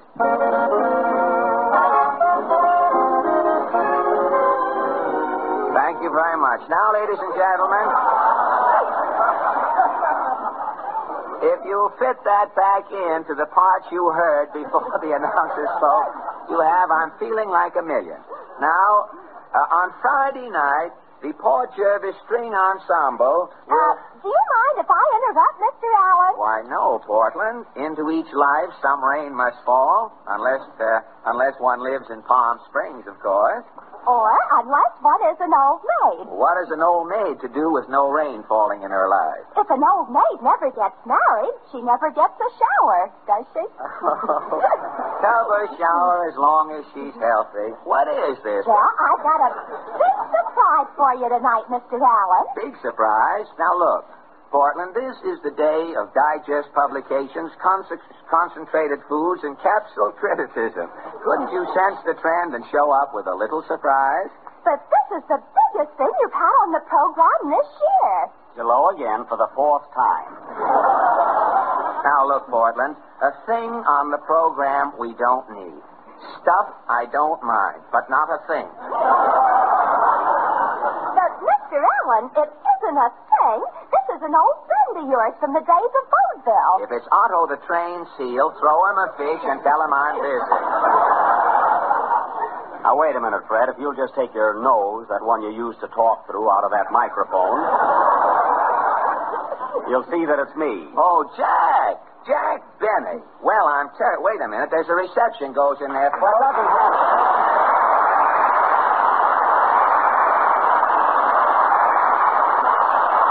I was, worried there for a minute. Well, you've been on four times. If you want, took a little bit each time, it's better you get it all at once like this. Let it pile up. Well, I'm terribly sorry, Jack. I didn't notice you. How long have you been standing there? Since 8 o'clock this morning. They've been using me instead of the bull of a watch time. Jack, did Mary come along with you? No, Porty, she wanted to come over, but she's busy with her Christmas shopping. Christmas shopping? Yeah, right now she's over at Bullock's Wilshire putting me through bankruptcy. That gives me an idea. Tally ho, Jack. So long, Porty. Well, Jack, this is quite a surprise you dropping in. I didn't know you were going to be here tonight. I didn't know it either, Fred, until I heard you announce it five times last week. but don't get me wrong, Freddie. I appreciate that build-up. I'm one guy who knows that it pays to advertise. Now, listen here, Benny. If that's a hint, you're not getting one cent for crawling in here tonight, and you know it. Why, Fred, I uh, really I didn't expect to get paid for this. I haven't any more right to take money for working on this program than you have.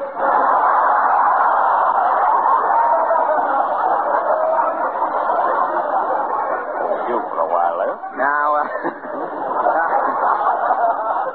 those armchair jokes, they'll hold you for a while. Now, hold on there. Hold on there, Benny. That's an insult. Well, if I, was Professor Quiz, I'd say correct. Absolutely correct. And if I was Major Bowes, you'd have left with a unit ten minutes ago. Hey, that's nice work if you can get it. You know, Freddie, I wouldn't mind being back in vaudeville again, though, would you? Ah, those were the good old days. Yes, sir. Say, Fred, no kidding. Will you ever forget the time you and I were together at the Orpheum Theater in Sioux City, Iowa? Yep.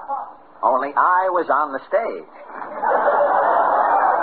I don't care, Freddie. I made more money selling peanuts in one day than you did all week.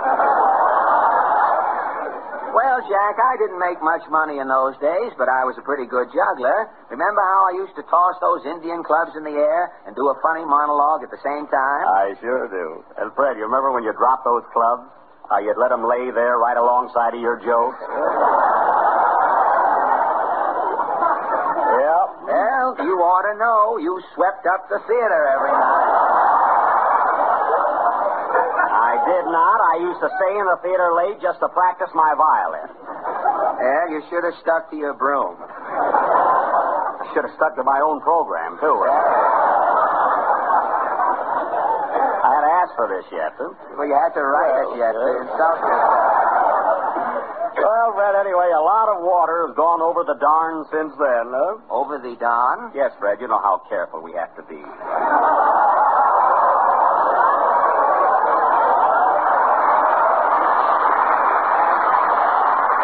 But just think, Freddie, just think, here we are, both in Hollywood and both of us in pictures. It does seem unreasonable, doesn't it? Of course, Fred, maybe I shouldn't point this out, but I, uh, I do make a lot more pictures than you do. Well, Jack, there's so little of you in each one, you have to make more. Oh, is that why they do it? I'm glad you brought that up. How do you like pictures, Fred? Fine, Jack. I just finished one called Sally, Irene, and Mary. I'm leaving for New York next week. Oh, they're releasing you instead of the picture. Now, Benny, if you're here to drip venom, heed your promiscuous spattering, and remember that retribution is the trailer that follows oral pollution. Allen, you're just lucky I don't know what you're talking about. Anyway, I had a hunch you were going back east, Fred, and that's why I came up here to see you. Have you decided uh, which way you're going back? I mean, uh, which form of transportation? Well, I was going to take the boat and go through Panama, but I've got a hat, so I decided to. Uh, I decided to take the train. Well, Fred, I, of course, I don't want to influence you one way or the other, but uh, have you ever thought of driving back east? You know, by automobile? Uh, what kind of an automobile? Now, don't rush me. And it's in good condition, too. Would you like to drive back home, Freddie? No, Jack. I'll uh, I'll stick to the chief. Well, if you'd rather hang around with Indians. What? The chief is a train, as you will find out when you finish your next picture, Mr. Benny. Say, what are you trying to get at anyway? Well, Fred, I own a Maxwell. And I thought that. You don't think you can palm that tin nightmare off on me, I hope. Why, I wouldn't be found dead in that car. Say, you're no better than the engine.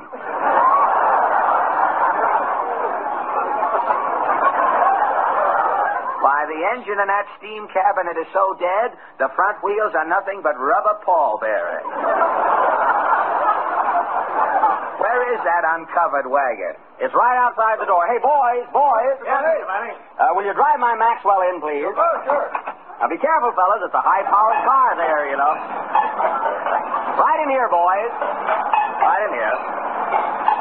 Well, uh, want us to leave it right here, Mr. Benny? Yes, yes, thanks, fellas. Hey, what's, what's that noise? Noise? I'll cut off the motor so we can hear it.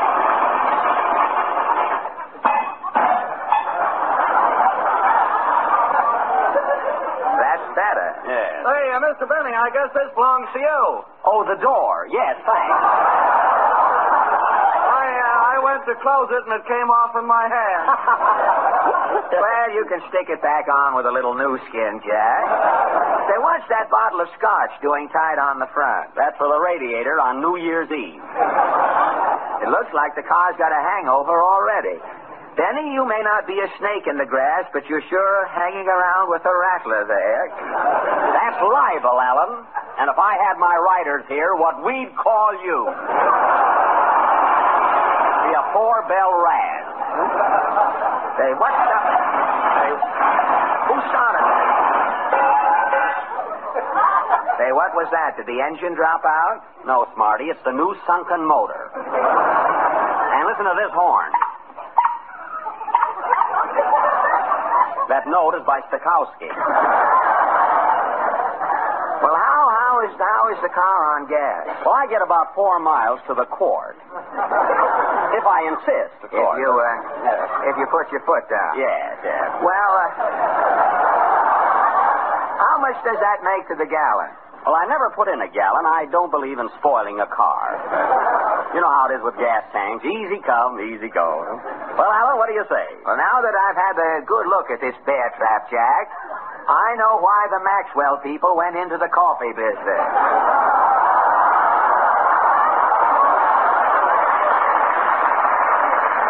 Now, Freddie, I'm not begging you to take this car, only I thought, well, you walk all the time. You're not getting any younger. I think you ought to take your varicose veins out for a spin once in a while. What are you asking for this Rhapsody and junk? I'm asking ninety-five dollars FOB. FOB for old Benny. How about it, Fred? Say, if you don't know, laughing at your next Sunday show already.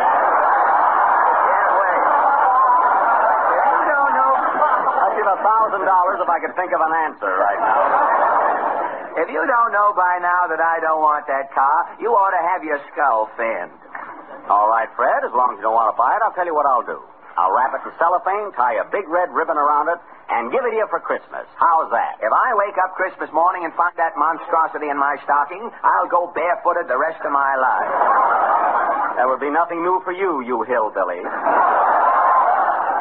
So you don't even want it for a present, huh? I don't want it present, past, the future. You can take that animated skillet. All right, Fred, all right. I merely wanted to be a good fellow, that's all. If you don't want the car, and I think you don't, I'll be on my way. No hard feelings, I hope. No, Jack, I haven't anything against you, not Benny the man. I'm just not in the market, that's all. I hope I didn't offend you. Oh, no, Freddie. I'll just have to sell it to some other uh, guy.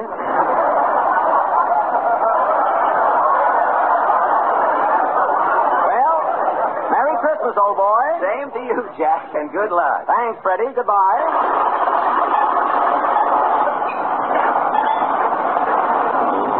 Hey, what was that, Jack? That's what my car thinks of you, Allen.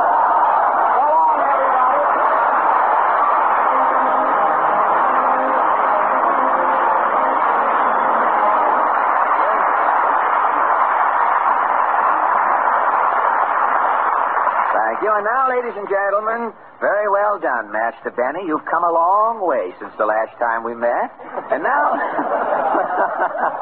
And now, ladies and gentlemen, let's all get together and make this coming holiday a safe, sane, and happy one. When you buy your cap pistols, Roman candles, toy cannon, and firecrackers, be sure. Uh, wait, wait, wait. Just a minute, Fred. What holiday are you talking about, anyway? By the 4th of July, of course. Well, Fred, the coming holiday is Christmas. I know that, Harry, but if you start talking about Christmas these days, you run into a lot of competition. And besides, I had a message up my sleeve. I want people to be careful. I want them to be able to enjoy their holiday. Fred, I had a holiday message also. Oh, Harry, did I spoil it for you? Oh, no, because I want everybody to enjoy the holidays, too. And I want them to be careful. Especially careful of a cold, because nothing can take the merry out of a Merry Christmas more completely than a cold. That's why I hope that during the holidays, everyone will be sure to have a bottle of Sal Hepatica on hand. Because so many physicians say You can often help throw off a cold more quickly if, at its very beginning, you do two important and fundamental things. One, remove accumulated waste, and two, counteract the acidity that so frequently accompanies a cold. And Sal Hepatica, ladies and gentlemen, is an effective mineral salt laxative that does both of those things at once. It not only removes accumulated wastes through laxation, but it also helps nature counteract that acidity. So don't take chances on a cold spoiling your holidays. Take Sal Hepatica for the smile of health.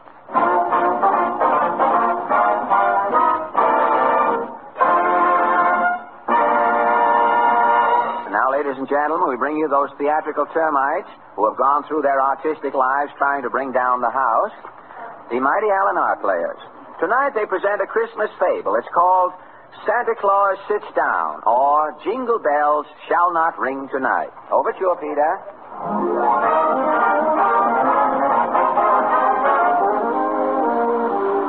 This is station NGNG, folks. Our next program will be. Just a minute, folks. Here's a bulletin from the Radio News Bureau. A rumor has just reached us that Santa Claus will not ride this Christmas. Unconfirmed reports ride throughout the country that Santa Claus is on sit-down strike. What's going on in Santa Claus's igloo? Stand by, folks. Assassinated Press is investigating the trouble, and we hope.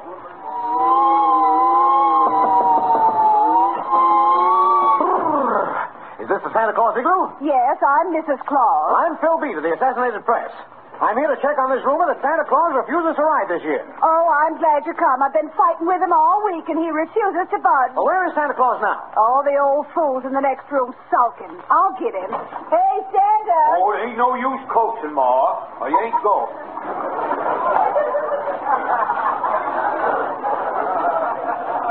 Come on out, stupid. You got company. Oh, well. What's on your mind, son? I'm from the Assassinated Press, Santa Claus. Now, what's this I Oh, no, I, I ain't riding now. But this is Christmas Eve. Trees are lit up. Millions of children have hung up their stockings. The whole world is Oh, waiting. Well, regardless, I ain't riding. Ain't no use, mister. He's stubborn. No, I ain't stubborn neither. I'm sick of being Santa Claus, holding the bag every year. Well, you must have a reason for quitting. I got plenty of reasons. Well, will you talk for the press? Yeah, might swell, I guess. Well, now, Santa, why won't you ride tonight? Well, I'll tell you, son. It's a long story. I've been clausing it for 1937 years, son.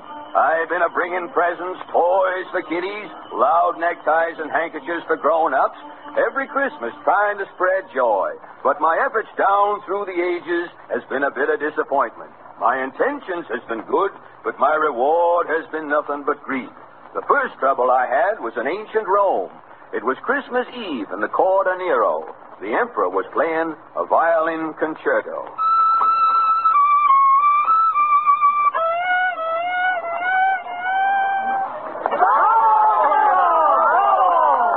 Is your emperor the best fiddler in Rome, lackeys? Yay, Nero! Is your king a master of pizzicato? Yay, Nero! Shall Nero play an encore? No, Nero! What? You dogs! Begone, hypocrite!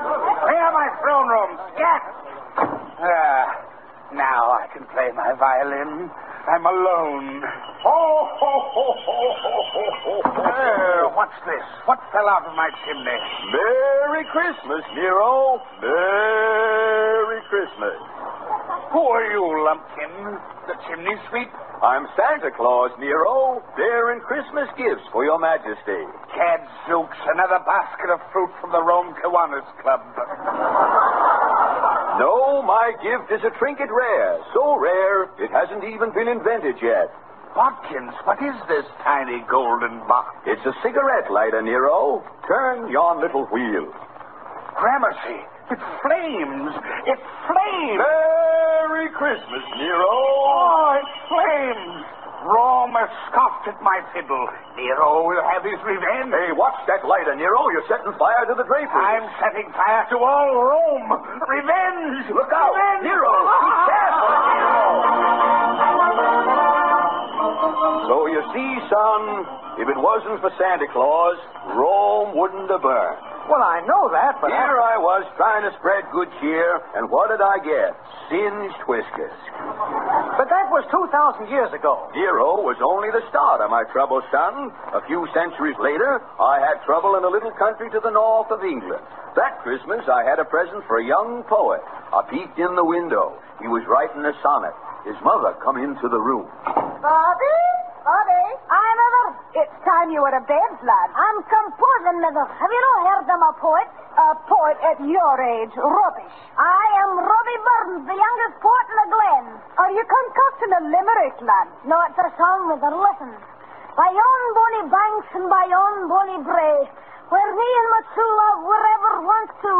It's no finish. Oh, I can't think of a rhyme for bray. Uh, pay. Pay in a Scotch song?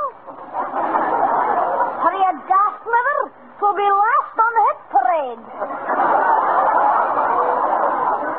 well, you'd better find a rhyme in a hurry and go to bed. Composing on Christmas. It's evil. Good night. Good night, mother. Oh, rhyme.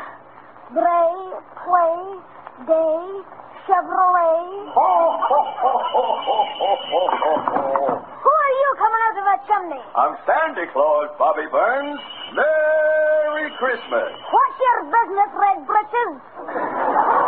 I'm Santa Claus, Bobby. I brought you something. Here. A rhyming dictionary. What one? Let me look. Aye. Pray, ray, say, stray. Where me and my true love were ever want to stray. I a bonny rhyme. I've written a gem. Merry Christmas, Bobby. How much are you asking for the rhyming dictionary, Claus? It's Christmas, Bobby. I'm giving it to you. Giving it. Help, Feather, help. Oh, Feather. What's wrong, son? This man's a lunatic, Feather. A daft Sandy, eh? I'm Santa Claus, Mr. Burns. I only gave Bobby a Christmas gift. Give him? Grab him, Now, son. let me We'll go. take him to the asylum. Hold on, Mr. Burns. I only gave your son a present. Exactly. A man who gives anything away in Scotland belongs in a padded cell. Grab him, son. Scotland. I was in the booby hatch there for 30 days. But that was 200 years ago. I know, but a few Christmases later, I got a raw deal in another suburb of England. It was called the American Colonies.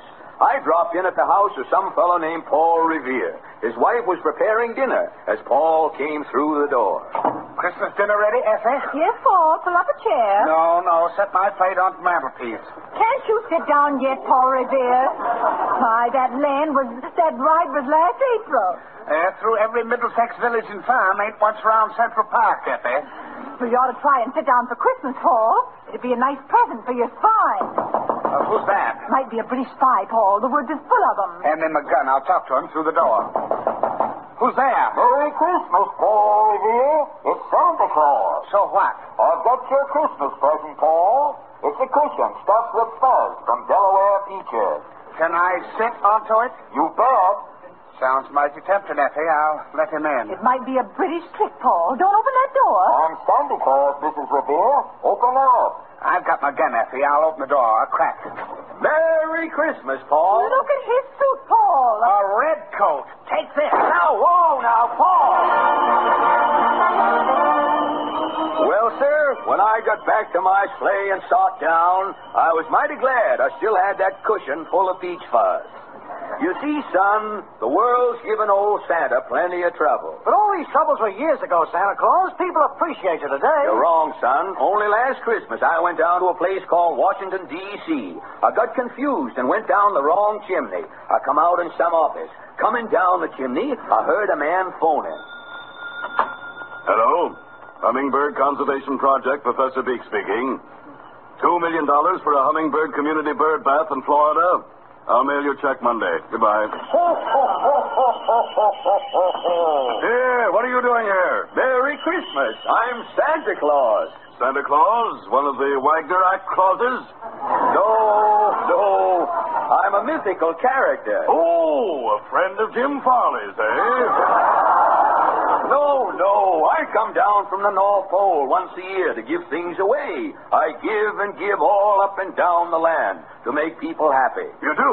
Well, you'd better go back to the pole, Fatty. But I'm Santa. No, you're not. The government is Santa Claus today. And that was only last year, son. That's why my spirit's broken. Being Santa Claus is just one pain in the ermine after another. Well, won't you reconsider? Think how the headline will look in the paper. Santa Claus on sit-down strike. Well, Santa ain't a getting up, son. This is one Christmas I'm going to enjoy in peace. What's that clock striking? Twelve o'clock, Santa. It's Christmas Day. It is, eh? Well, I ain't moving. I don't mean nothing to me. I'm sitting here. I'm taking it easy. I'm leaning right back here, not getting kicked around this Christmas. Oh, shucks. Hey, Ma. Yes, Santa. Where's my mittens? My bag? My reindeer? My sleigh? You mean? Yep, I'm going, Ma. But I thought you said. I've changed my mind, son. Christmas ain't Christmas without Santa Claus. I'm a giving the world one more chance. But what about my story, Santa on sit down? Change the headline, son. Just say, Buck Santa rides again.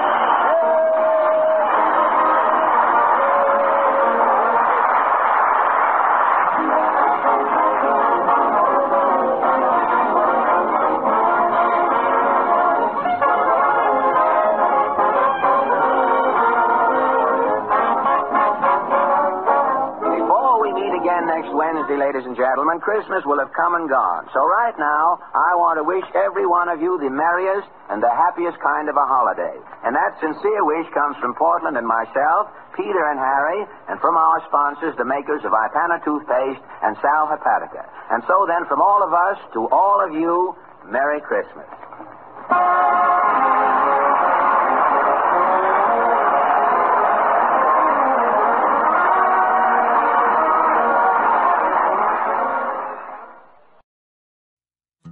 Coming up now, we have the Bickersons, and it's called Christmas Eve. Now, here are Don Ameche and Frances Langford as John and Blanche Bickerson in The Honeymoon is Over.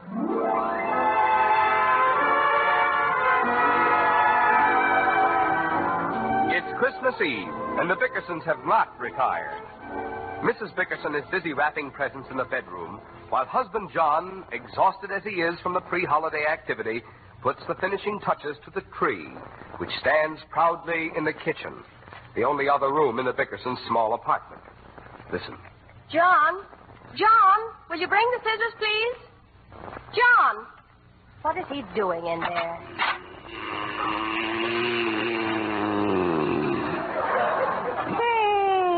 Oh, no.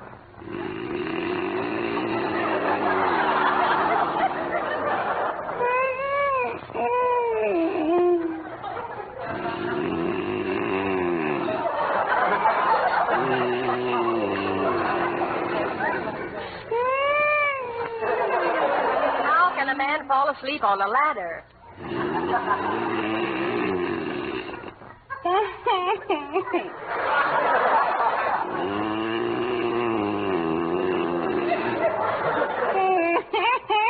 I haven't got the heart to wake him.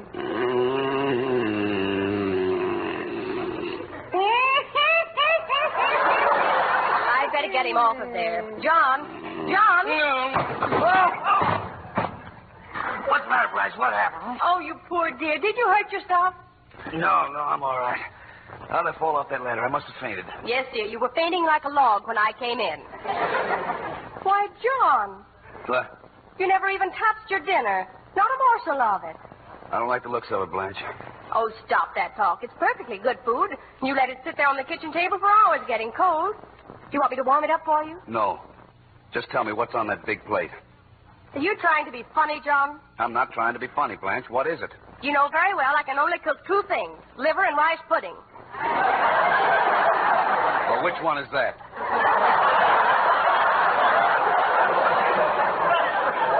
How can you be so nasty on Christmas Eve, John? Blanche, I just asked you a civil question. That's all. I didn't think it was liver because your liver always looks like rubber heels. that stuff looks more like scrambled eggs, so I thought it might be rice pudding. Why don't you taste it and find out? I'm not hungry. That's why you're always tired, John. You don't eat enough. I eat plenty. What'd you have for lunch today? Well, you ought to know you packed it for me. And listen, Blanche, I'm getting sick of carrying my lunch to the office in paper sacks. Why can't I go to a restaurant like the other? John, what are you talking about? I haven't fixed your lunch for two years. Oh, Blanche, every morning of my life I find my lunch wrapped in brown paper on the side of the sink. Lunch? That's the kitchen scraps. How do you like that? No wonder I never have an appetite. Why do you do that to me, Blanche? Go on, eat some dinner and finish trimming the tree. I don't want any dinner. I want to go to sleep. Aren't you going to finish the tree? I can do it in the morning. But, John, tomorrow morning is Christmas Day. I expect a lot of people to drop in. The butcher's coming and the milkman is Listen, coming. Blanche, I can't afford to give those guys presents. Why did you invite them over? I didn't invite them. They're coming here to collect their bills. Bills? What bills? I gave you money for the bills. Well, I had to buy presents, didn't I? My sister Clara sent me a package, and I had to get her something in return. No, you didn't. Nobody asked her to send you anything. Well, she did just the same. So I bought her a bottle of perfume. How much was that?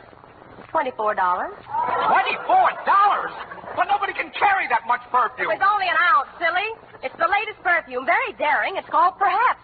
Perhaps. For twenty-four dollars, you should get positively.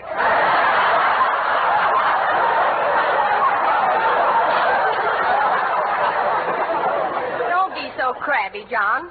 We're not going to fight on Christmas Eve, no matter what happens. Remember, you promised. Okay. I'm not even going to get mad because you didn't send me a Christmas card. I did send you a Christmas card. It isn't necessary to make excuses or alibis, John. I'm going to forget it entirely. I don't have to make excuses. I did send you a Christmas card. I mailed it five days ago. John, you promised you wouldn't shout. Well, then why are you goading me like this? You know, I wouldn't say I sent you a Christmas card unless I had. I never received it. Well, then it got lost in the mail. That's possible. Thank heaven. All the other cards came. Well, that doesn't mean anything. One card can get lost, can it? If you sent it. I did send it. I swear I sent it. Had a wonderful poem on it. A beautiful picture was trimmed with lace. Cost me a buck. All right, John. But do you believe me? Let's not discuss it anymore. Okay. But I hope you don't forget to send one next year. What's the use? All right, so I didn't send you a card. That's all. Why didn't you admit it before? There was nothing to admit. I just said I didn't send it to end the argument, but I really sent it. What did it say on it? It said Merry Christmas to my love. That could be uh, anybody. Let me finish. It said Merry Christmas to my love, my wife, my life, my turtle dove. Life with you is great, it seems. I love you more than pork and beans. You're only adding insult to injury, John. Well, how do I know what it said? I can't remember what. What's that laying on top of the newspaper? There it is. There's my card. So it is. See, you didn't get to have to get so excited after all. Thank you, darling. It's a lovely card. Wear it in good health. Well, let's open the presents and then go to sleep. Well, how could you, John? You know we never open presents until Christmas morning. Besides, you haven't finished trimming the tree. All it needs is a string of lights. One of the bulbs is blown, that kills the whole string. Can't you buy a bulb? The stores aren't open now. What time is it? It's Five past twelve. Well, that's good. It's Christmas Day. Let's open the presents. You didn't even hang up your stocking. I haven't got one that would hold anything. They look like lace curtains. Come on, let's open the presents, Blanche. Come on, huh? Oh, all right. Say, we haven't got very many this year, have we? Oh, who's this from? That's from Leo Goosey. It's amazing how you went to the one shaped like a bottle. Oh, oh, is that what it is? I hope it's good stuff. Hmm, that's not bad at all. John, that shampoo. Shampoo? Why, that chiseler, two-bit Leo. What do I want with a bottle of shampoo? And to think I threw out 39 cents on a tie for him. What have you got there? It's another present for you. From your ball. No kidding. Gee, that's a big one. Uh, what is it, Blanche? A five-gallon can of lighter fluid.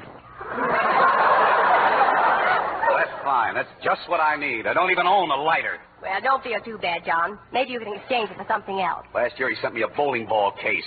Let's get these things in a rummage sale. I never heard of. Here's one for me from Louise Shaw. Phew, That, that's a dilly. Oh, Louise always sends something nice. Not expensive, but it usually comes in handy.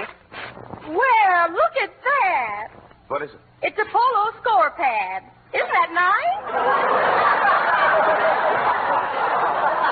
That'll sure come in handy. Honest, Blanche, you got the weirdest collection of friends. Is there anything else? Just our presents to each other. Why don't you look at what I got you first, and then you can show me what you got for me.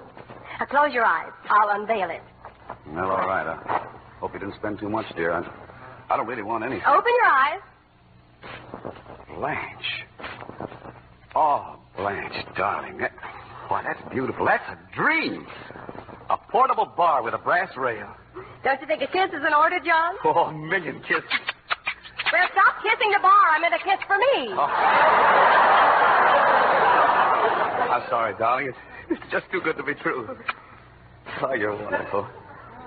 Uh, Blanche, that, that must have cost a fortune. John, don't get angry, but I sold my fur coat. You you sold your fur coat. I wanted you to have the bar, and I didn't have the money. You sold your coat. That beautiful fur coat that you bought yourself for my birthday. that gorgeous bald mink. I got seventy-five dollars for it. The bar cost eighty-five. Oh, Blanche, you never should have sold that bald mink. It doesn't matter. I have a cloth coat, and I never get cold. Yeah, but uh, you don't understand. Uh, open the present I got for you. I can't wait, John. Oh, a muff, a fur muff. Genuine pluck skunk. I had it made especially to match that coat. It can hold two full quarts.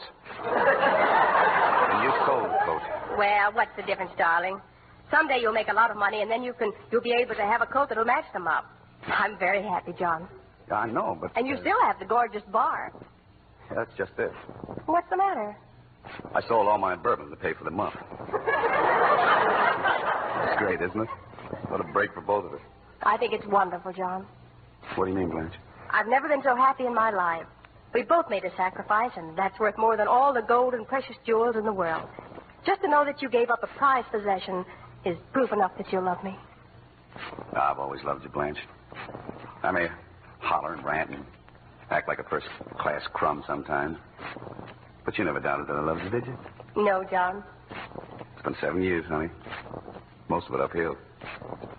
I haven't showered you with diamonds or bought any yachts. But I try not to deny you anything. I suppose you have your little faults. What woman hasn't? Or what man either, for that matter. We're both pretty sensitive people. Maybe that's why we beef so much. Still, I don't think we're any worse than any other married couple. At least we have a safety valve and we can let off steam. Some of the others just carry it inside until the break comes. Now, Blanche, I like it this way. And I love you more than anything on earth. John. Cut that out. I'll prove how much I love you. Where's that liver or rice pudding or whatever it is you made?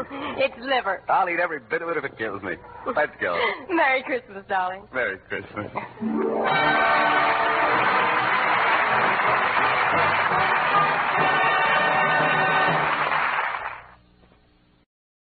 This one comes from the Jack Benny show, and uh, Jack Benny had several Christmas episodes, um, and that's what I really enjoyed about him. And and he, I like it because he he he kept them Christmassy. He didn't throw other stuff in with them, and uh, that's what I really like about Jack's Christmas shows.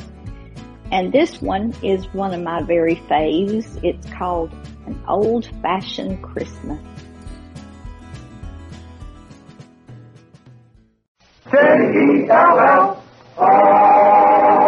The Jello program starring Jack Benny with Mary Livingstone and Phil Harris and his orchestra. The orchestra opens the program with I Feel a Song coming on.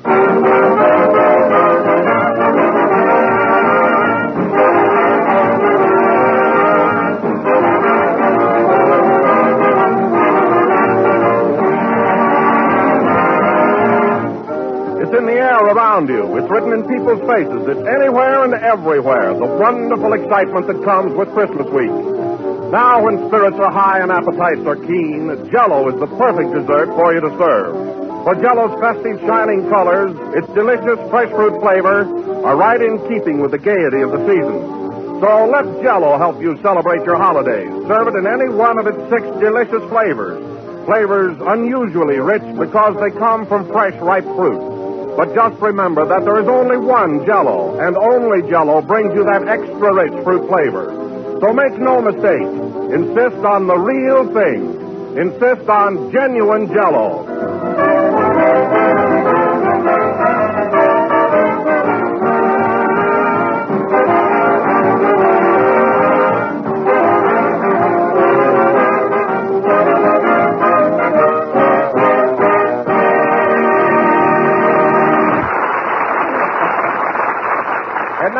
We bring you a man who stands for good, wholesome entertainment, who stands for bright, sparkling humor.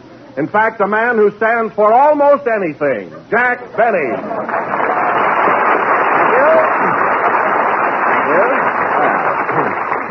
Hello again. This is Standing Jack Benny talking.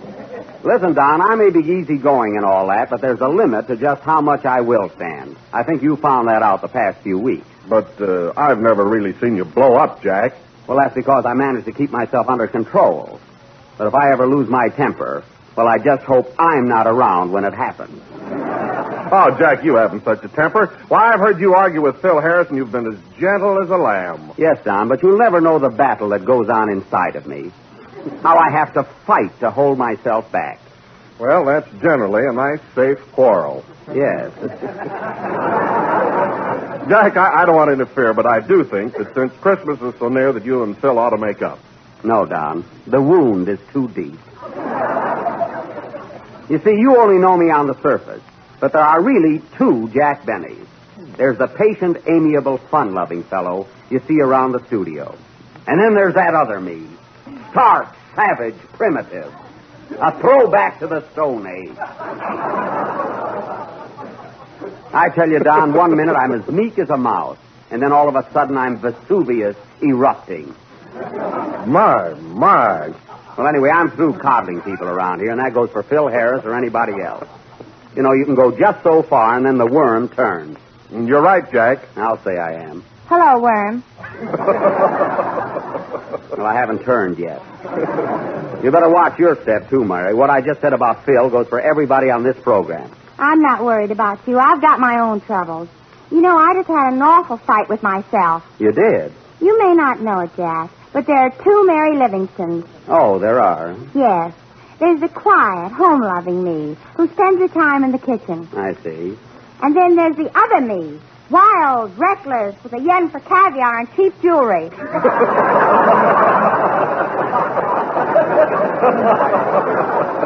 Oh, so, so you've got a dual personality, too. Have I? I'm a regular Dr. Jekyll and Mrs. Hyde. Well. Uh, say, Don, did Phil get here yet? Oh, yes, Jack. He's right on time tonight. He must have read my thoughts last week. Believe me, it's good to put your foot down once in a while. Hello, Mary. Hello, Jack.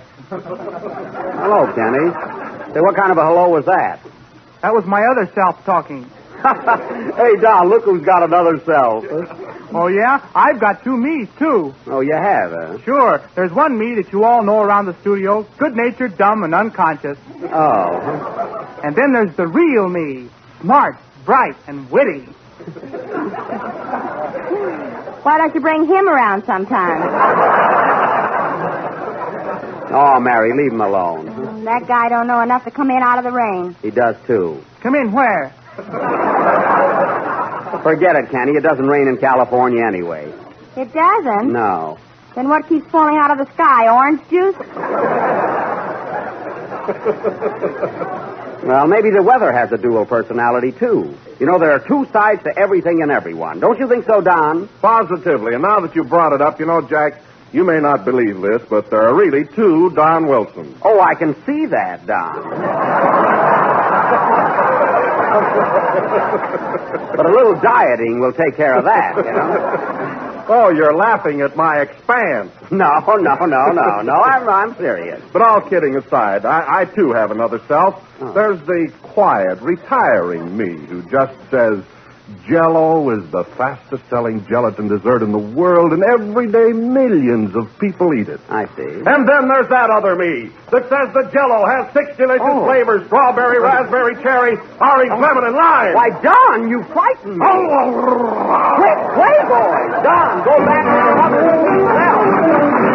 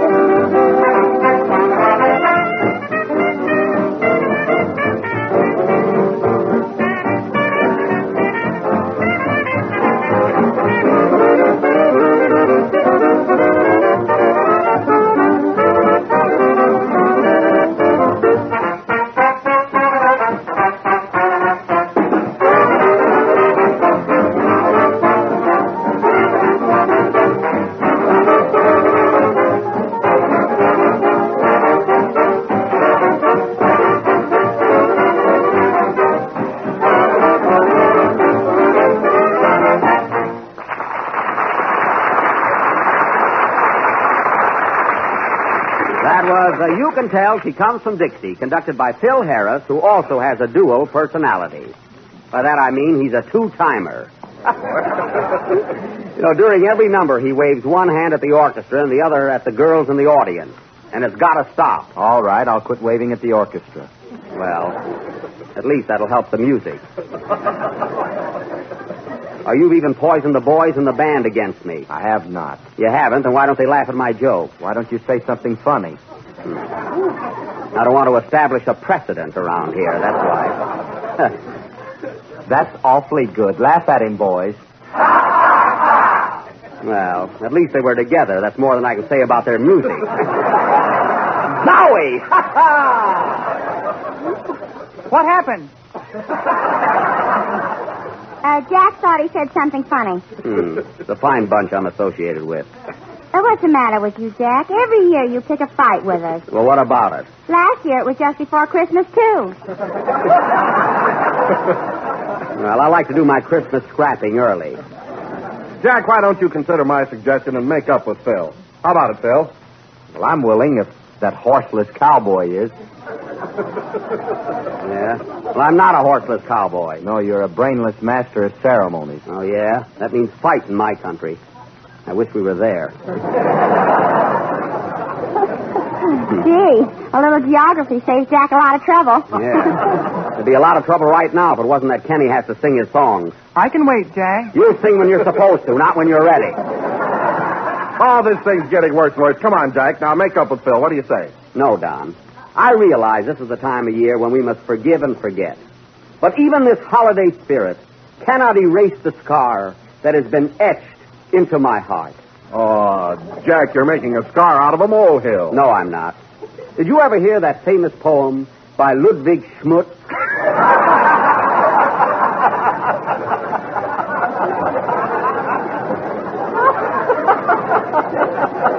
Changed authors That tonight. poem called Bear It With a Grin? No. Well, it goes something like this. When your soul is torn asunder by some fellow's thoughtless blunder, and your trouble deep down under, bear it with a grin. When he makes your life so dreary, and your eyes with tears are bleary, and you're oh so gosh darn weary, ha ha, bear it with a grin. Mary. So if your false friend should forsake you, and a fool he tries to make you, point at him and say, you snake you, and... Say it with a groan. Thank you. Uh, I guess you know how I feel about it now, Don. Sing, Kenny. And my poems are supposed to be bad. Why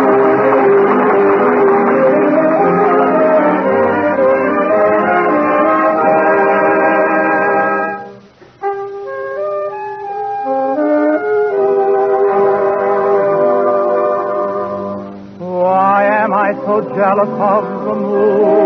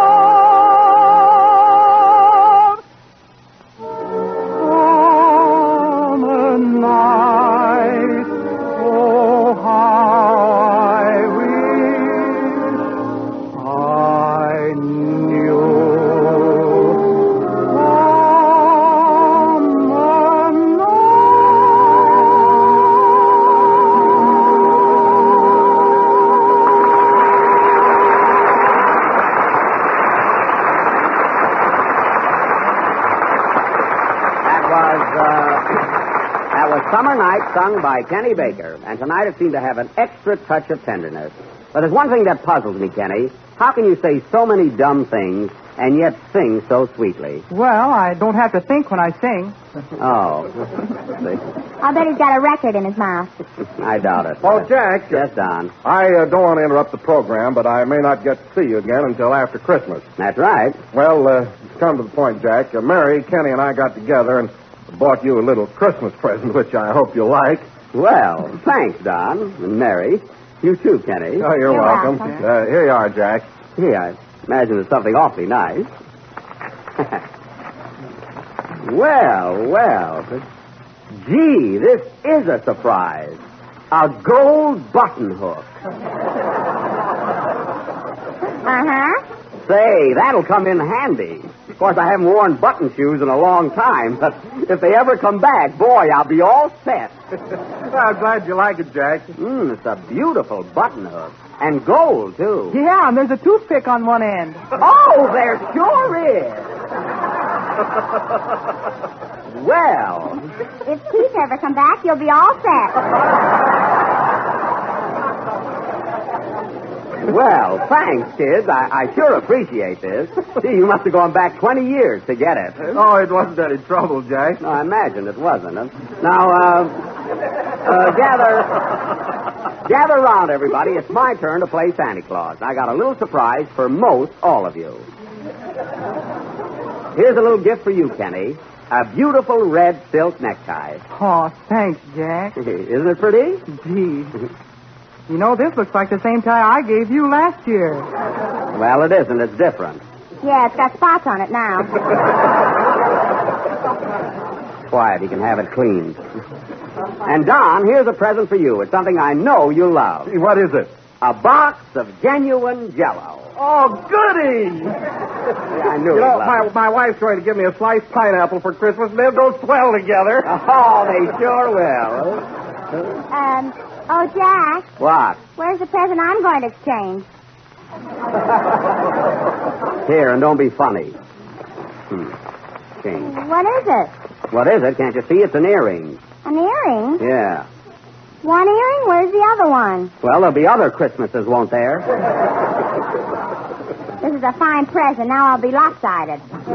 Put it on, Mary. That's a style now, anyway. One earring. Uh, Jack, uh, didn't you forget somebody? Not anybody that didn't forget me. but to show you the difference in characters, come here, Mary. Here's a present for him. you give it to him. Okay. Here, Phil. Jack told me to give you this Christmas present. What is it? It's a curling iron. A curling iron? Yes. Thanks, only my hair is naturally curly. Well, if it ever straightens out, you'll be all set.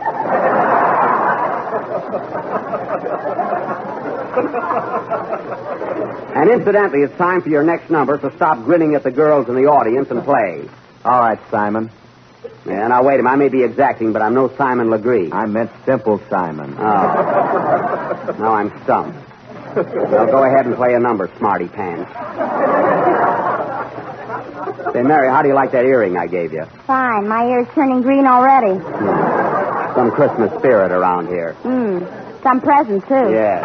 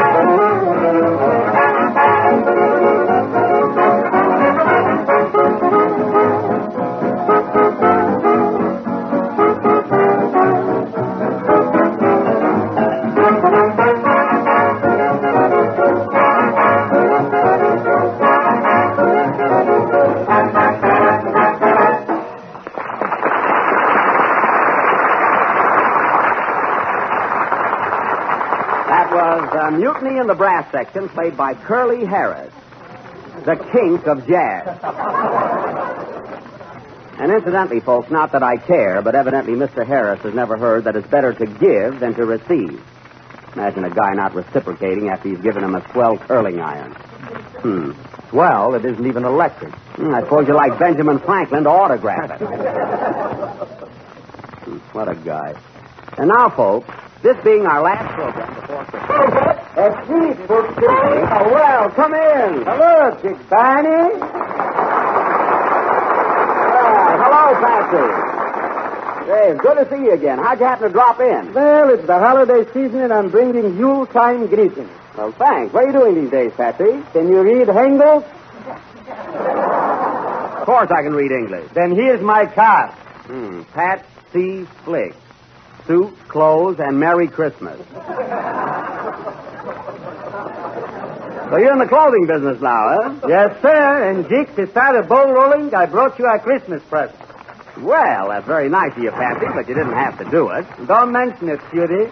I'm sentimental. Oh. Oh, look at this, a brand new suit. Is it really a present for me? That's not from Marlene Dietrich. Well, it sure is a nice gesture. Hey, wait a minute. There's only the pants and vest here. Where's the coat? That'll cost you $75. I see. Well, I don't need a new suit. You don't need a suit. Look at that coat you're wearing. What's wrong with it? The Potatoes I wouldn't put in that bag. Oh, you wouldn't, eh? And look at the cheap material. You call this a pocket? See? Hey, wait a minute. Hold on there. What are you doing to Jack? Don't interrupt the sale. Say, you've got a lot of nerve. And look at this sleeve. Now, is that a coat I asked? Not now, it isn't. No. And look at those pins. Shall I leave the room, Jack? No, this is going far enough. Here, take back your pants and vest and get out of here. Father Chiswell, you give a guy a present and you don't even reciprocate. Now, goodbye and Happy New Year. Who needs it? Here.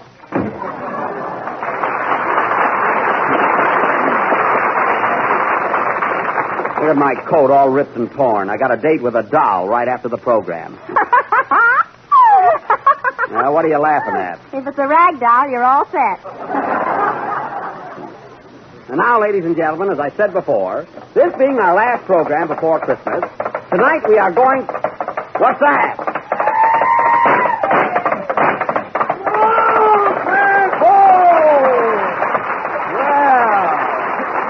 Hello, Buck. Well, Sheriff Andy Devine. Glad to see you, Andy. Oh, glad to see you too, Buck.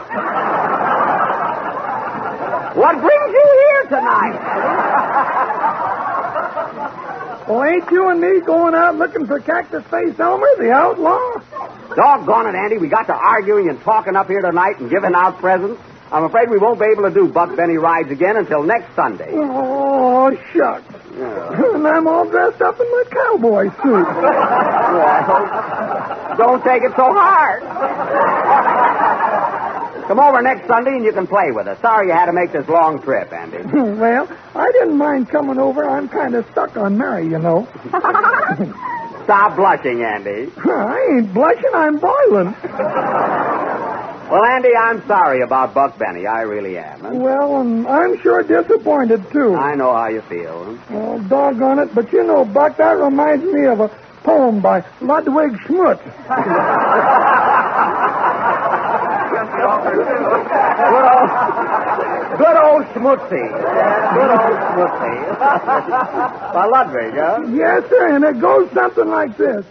When you're just a buckaroo and Buck Benny you cannot do, don't feel bad and don't feel blue.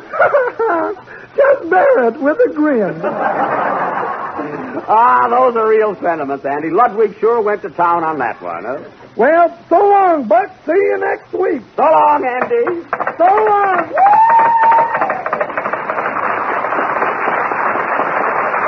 Ah, he, he sure has a lot of fun, doesn't he, huh?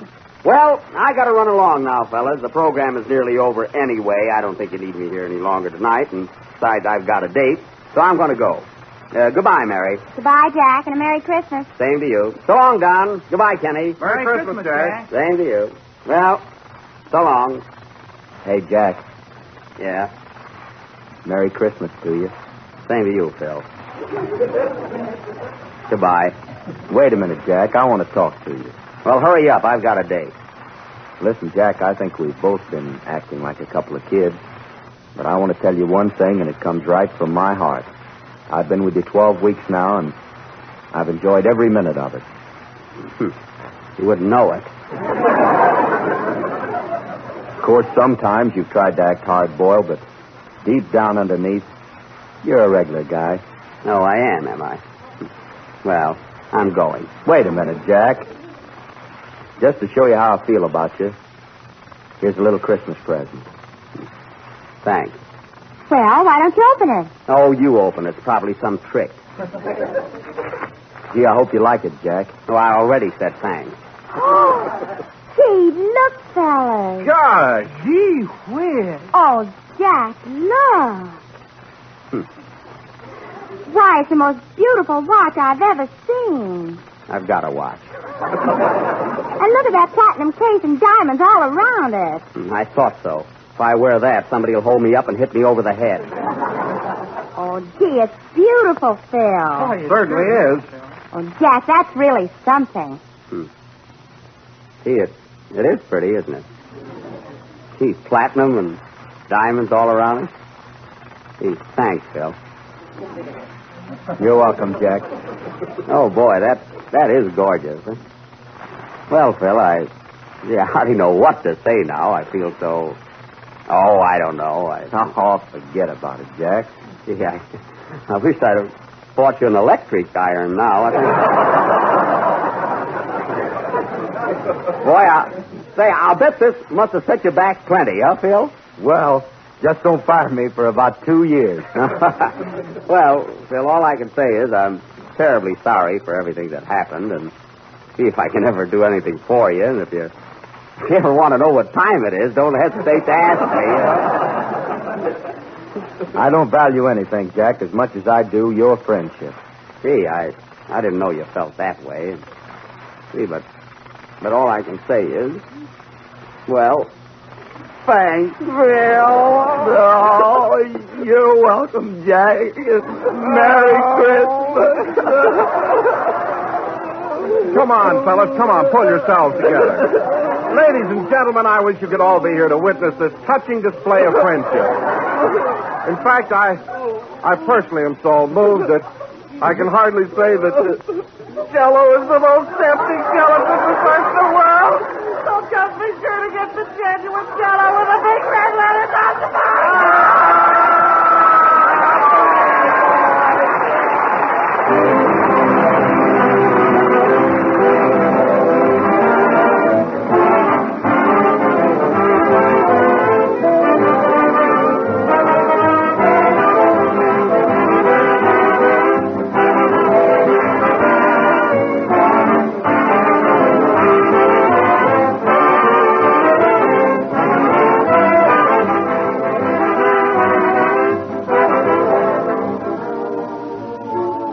Santa Claus? You bet your life there is, and you'll be more certain of it than ever once you taste Jello chocolate pudding. It's the best that comes your way since the old days when your grandmother made chocolate pudding. Smoother, creamier, more chocolatey with a grand homemade flavor. That's Jello chocolate pudding. And it's amazingly easy and inexpensive to make. Here's all you do. Mix the contents of one package with some milk in the top of your cup cool, and this delicious pudding is all ready to be served in your sherbet glasses. And if you want to give it an extra special Christmas touch, add some raisins or toasted nuts or both. You'll get six luscious servings from each package of Jello chocolate pudding, which sells for the same low price as Jello. Ask your grocer about it tomorrow. If he hasn't put it in stock yet, be sure he orders it for you. Remember the name, Jello chocolate pudding.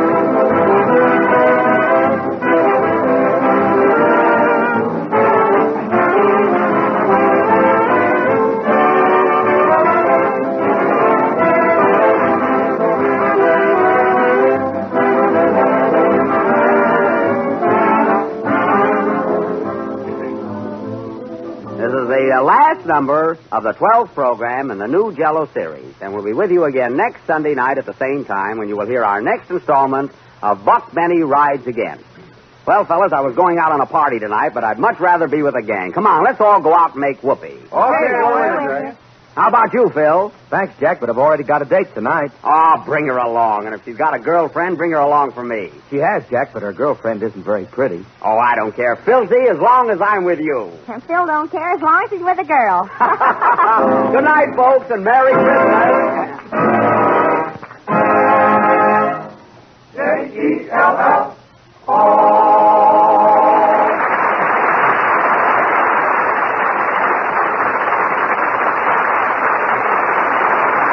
The tune Here's Love in Your Eyes from the big broadcast of 1937. Summer Night is from Sing Me a Love Song. The Jello program comes to you over the Red Network from the Hollywood studios of the National Broadcasting Company. KFI Los Angeles Earl C. Anthony Incorporated. 15 seconds before 9. I love this little guy, Cinnamon Get Cinnamon Bear, Cinnamon Bear and Paddy. Oh, such a cute little show. Um, and but the name of this one is just plain old Santa Claus.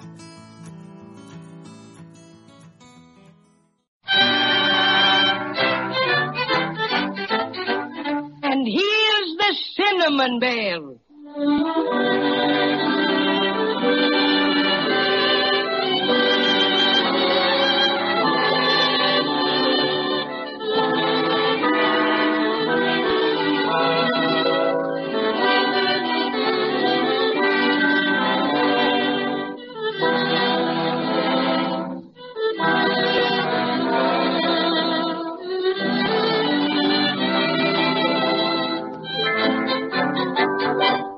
The most magical and enormous flying hat landed Judy and Jimmy and their friends in a wonderful land of ice and snow. Just as Queen Melissa instructed them, they asked the first person they met where to find Nicky Frutal. He was a snowman and told them that Mr. Frutal could be found in a white palace. Up the steps they went and were met by Nicky Frutal, a little elf dressed all in white fur. Nicky invited them in and led them to a door, a door which is just about to open on the gentleman who can tell them how to get their broken silver star fixed. And who do you think it is? Well, I'll let Judy tell you. Santa Claus. Willikers, you don't mean the real Santa Claus, do you, Mr. Frutal? Of course, Jimmy. And no one else. Honest Injun? Honest Injun. All right, here we go. Oh, my goodness. Gee Willikers. welcome, welcome, my children. Come right in. I've been expecting you. Thanks, Santa. Don't mind if I do. Your invitation is most acceptable. Uh, thank you. Come on, come on, Judy and Jimmy. Now, don't be bashful. Go ahead. I guess maybe I'm silly, but it's kind of exciting to meet the really, truly Santa Claus. Yes. You see, we never thought we would, and well, it's kind of like shaking hands with with the president or something. well, well, don't you feel that way now? Don't you know that I love children better than anything in the world? I guess so, Now, but come on and sit up on my lap while I finish reading a few letters, hmm? thank you, Santa Claus. There. Up daisy. Comfy? Oh, yes, thank you, Santa Claus. Now, Jimmy, suppose you sit on the arm of my big chair. How about it? Okay, Santa Claus. You know, this is quite a treat for me. The most I ever get to see of children is when they're sound asleep. Don't they ever see you? Oh, no. If they're awake, they can't see me at all. That's it. Judy and I wondered why we didn't see you that Christmas we stayed awake all night and watched. But our presents were there Christmas morning just the same. I remember that time. I fooled you youngsters, didn't I? Now, by the way, I got your letters this year, too. you did? Gee, that's swell. And I hope you'll be quite satisfied. Now, let's see about your silver star. Did Melissa tell you what happened to it? Oh, yes, indeed. How did she talk to you, Santa Claus? By short wave. Radio is my hobby when I have time to spare. Now, will you put the star on my desk so I can look it over? You bet. There it is. My, my, my. Certainly is smashed, isn't it? But that can be fixed. Oh, yes, easily fixed. Can you fix it in time for Christmas?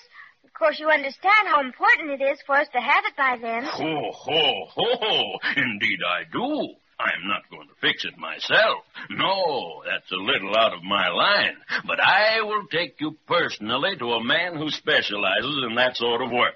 Oh, Nicky, Yes, Santa? have my sleigh and reindeer ordered, will you please? And oh, yes, have a couple of fur suits sent up for Judy and Jimmy. It's pretty cold out. How about Crazy Quilt and me? What? Oh, you were so quiet, Paddy O'Cinnamon, that I almost forgot about you. Well, you're pretty well fixed by nature for the cold country. But I don't know about the crazy quilt dragon. Why not Santa Claus? Well, you look as if you were just a bit the worse for wear. Let's see. A number of seams ripped and.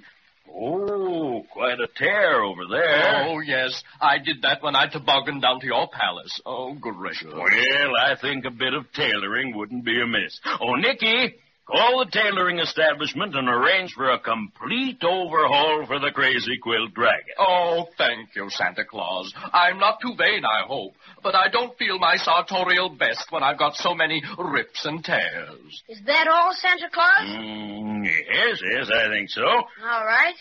Send up two fur suits to Santa Claus's office immediately. And, What uh, size? he wants to know what size, Judy. I don't know. I guess about like yours. Size nine and three quarters. Nine and three quarters, okay.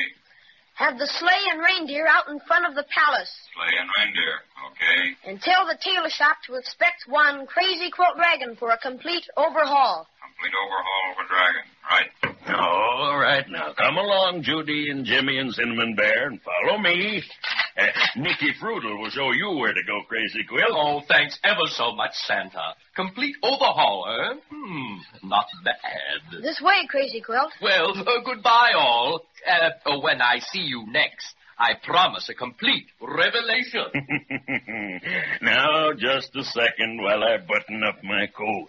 There, there. Here are the fur suits, Santa. The service is extra good today. Oh, fine. Now help yourself, children. Uh, you need any assistance with the fastenings? No, thank you. Gee willikers, we look almost like Cinnamon Bear. well, all set. Mm. Oh, oh, it's pretty chilly out. Well, we don't mind it now. I don't see the snowman. Well, I expect he's gone to lunch. Oh, look, Judy. Here come the reindeer. Oh, my goodness. Gee, they're swell. Would you let me hold the reins a while, Santa? No, I'm afraid not, Jimmy. You know, these reindeer are funny. They won't obey anybody but me. You see, they're my own special private reindeer. And this is the sleigh in which I make my yearly visit to the world. All right, everybody. Here we go. Hi, Donner and Blitzen.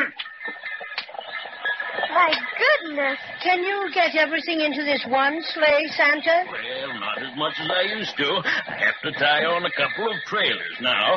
Oh, see that building over there? Sure. What is it? That's the candy factory. Oh, it's a good thing the candy pirates don't come up here. Oh, we take care of them all right.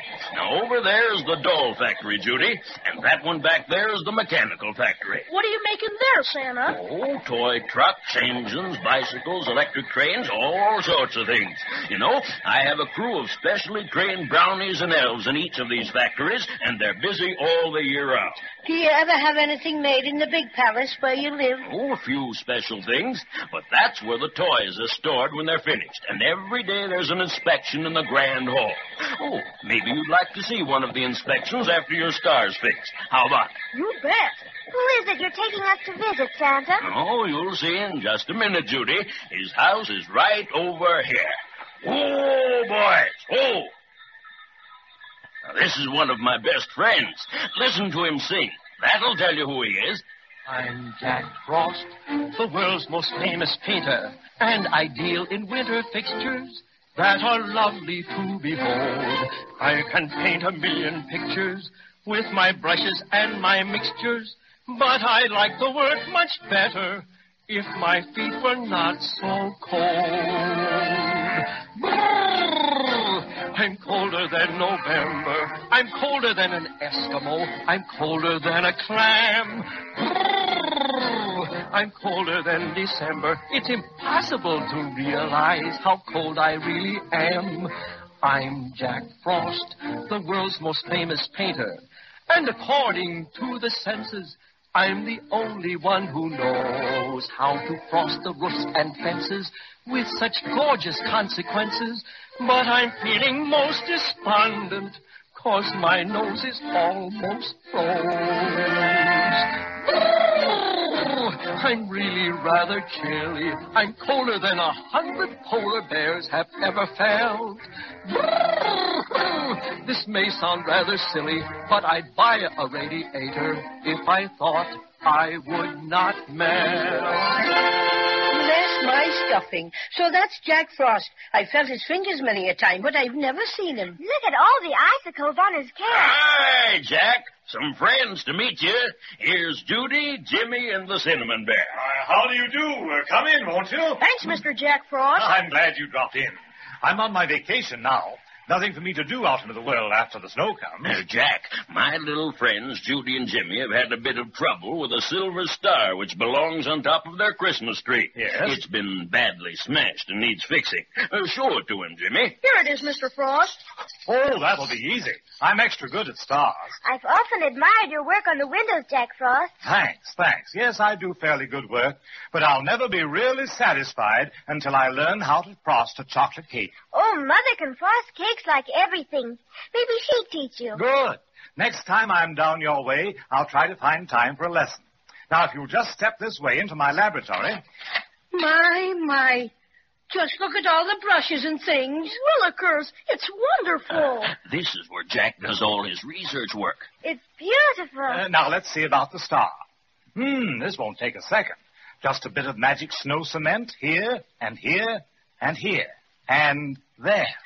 Oh, why, why look, Jimmy. Well, bless my stuffing. Our silver star is all beautiful again, just like it was before.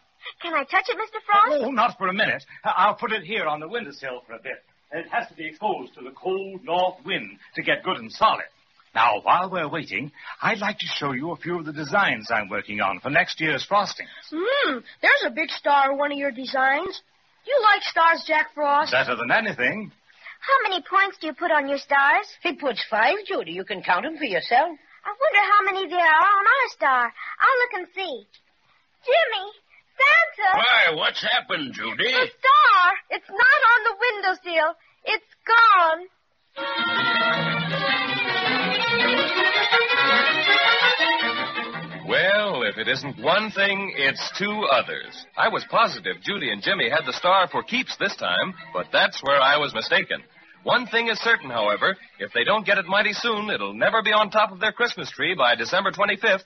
Let's be sure to listen next time and see what's happened.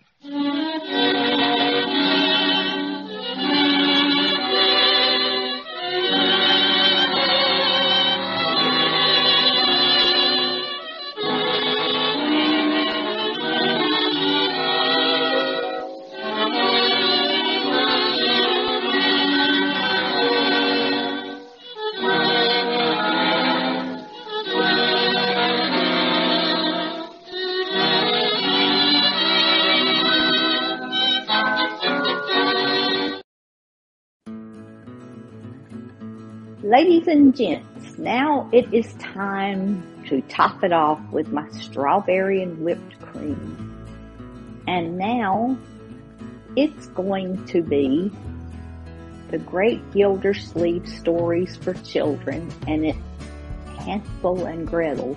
You know my strawberry is usually something that doesn't quite fit.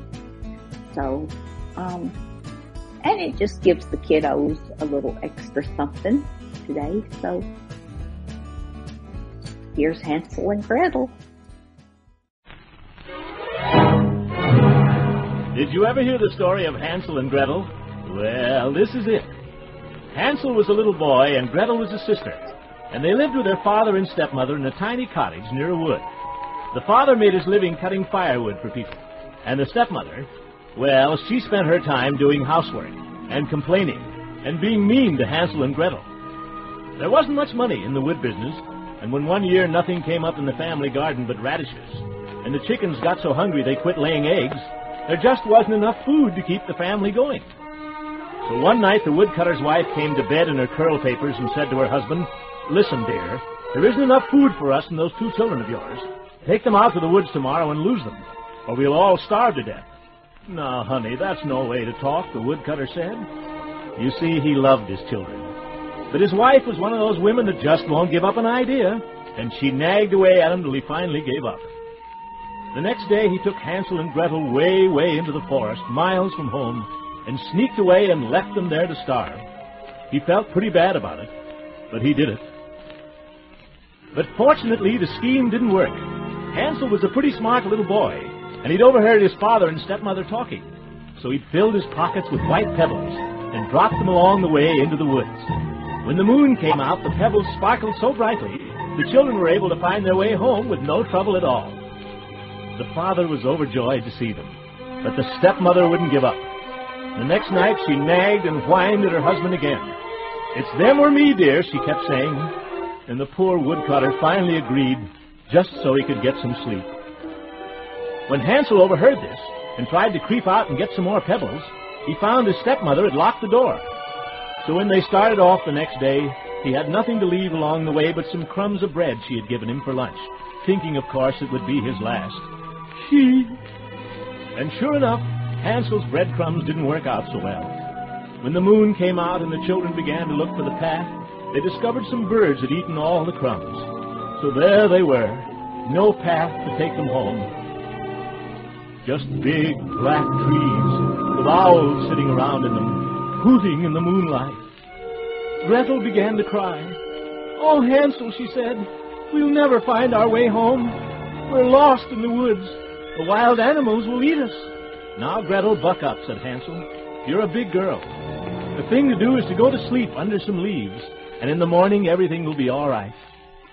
So Gretel dried her eyes and got busy helping to fix a nice bed of leaves. And before you could say Eftsoons, The two children were fast asleep.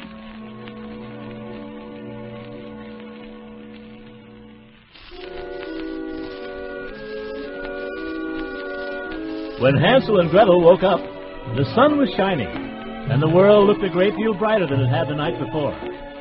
So after a breakfast of roots and berries, they started off quite cheerfully, looking for a path that would take them back home. They walked and walked, but nothing seemed to lead anywhere. And finally, late in the afternoon, they found themselves right back where they'd started, with their bed of leaves still lying there under the tree. Discouraging, wasn't it? You see, this was before the days of Boy Scouts or campfire girls, so Hansel and Gretel didn't know how to tell directions by the sun. And they spent the next two days wandering around in the wood, getting nowhere at all. And all the time they were getting hungrier and hungrier, since they had nothing to eat but roots and berries. Maybe you've heard about how easy it is to live on roots and berries if you're lost in the woods. Well, don't you believe it. On the morning of the third day, Hansel and Gretel were sitting under a tree wondering what to do next, when suddenly a beautiful white bird lit on a branch above their heads and began to sing.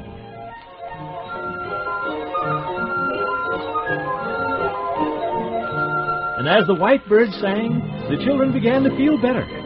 They didn't feel tired or discouraged or even hungry anymore. When the bird finished his song, he circled above them for a moment and then flew slowly away, almost as if he were telling them to follow. And they did. They followed till they came to an open space, very sunny and cheerful, with a little cottage standing right in the middle of it. The white bird lit on the roof, and the children went up closer. Hansel, said Gretel, do you see what I see? The whole house is made of cake. Careful, said Hansel. This may be a trap.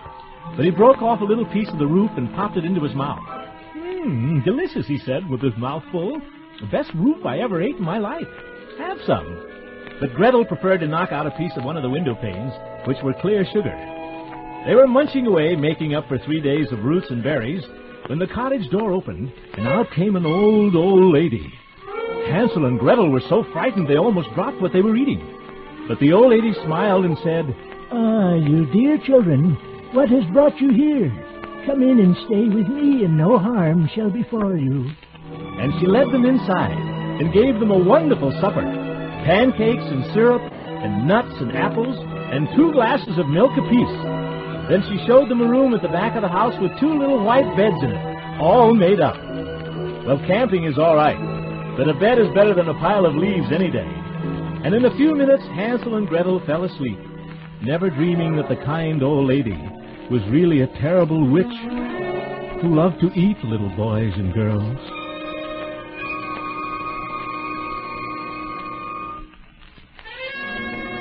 Now, of course, we don't have witches anymore these days. For all I know, they didn't have any in those days either. But they claim they did, and they claim they were terrible. I imagine this witch had got hold of Hansel and Gretel was just like all the others. Witches have red eyes, and they can't see very far, but they have long, sharp noses, and they can smell a little boy they'd like to eat long before they can see him. This particular old witch had built the house of cake on purpose to attract little children, so she could catch them and eat them. And early the next morning, she tiptoed into their room while they were still asleep and grabbed Hansel and dragged him out to a little wooden cage she had in the backyard and locked him up. Then she went back and yanked poor Gretel out of bed. Get up, you lazy thing. There's cooking to be done. I'm going to fatten up your brother for a few days and then eat him. Well, there was nothing Gretel could do but obey orders. So from that day on, she was fetching water from the well, sweeping, washing dishes, shelling peas, and getting nothing to eat but leftovers, while Hansel was kept locked up in his cage with nothing to do but eat, and plenty of that. Every morning the witch would come out in the yard and say to Hansel, Stretch out your fingers, son, so's I can feel if you're getting fat. But Hansel, I told you he was smart, didn't I? Hansel was in no hurry to be eaten up by the old witch, so he searched around the cage and found an old chicken bone left there by some unlucky little boy who'd been there before. And he stretched out the chicken bone instead of his finger. The witch, who was nearsighted, remember, felt the chicken bone every morning, and she couldn't understand why Hansel didn't seem to be fattening up. and after about a month, she couldn't stand it any longer. Fat or lean, I'm going to eat that boy for supper tonight, she said. And she sent Gretel for a bucket of water to boil her brother in. Poor Gretel.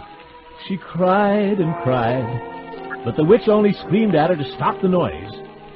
Yep. I think I'll put Hansel in the pie. I've got the dough all rolled out here, so as soon as the oven is hot, I'll bake my crust. And she made Gretel run back and forth from the stove to the woodpile till the fire under the oven was roaring.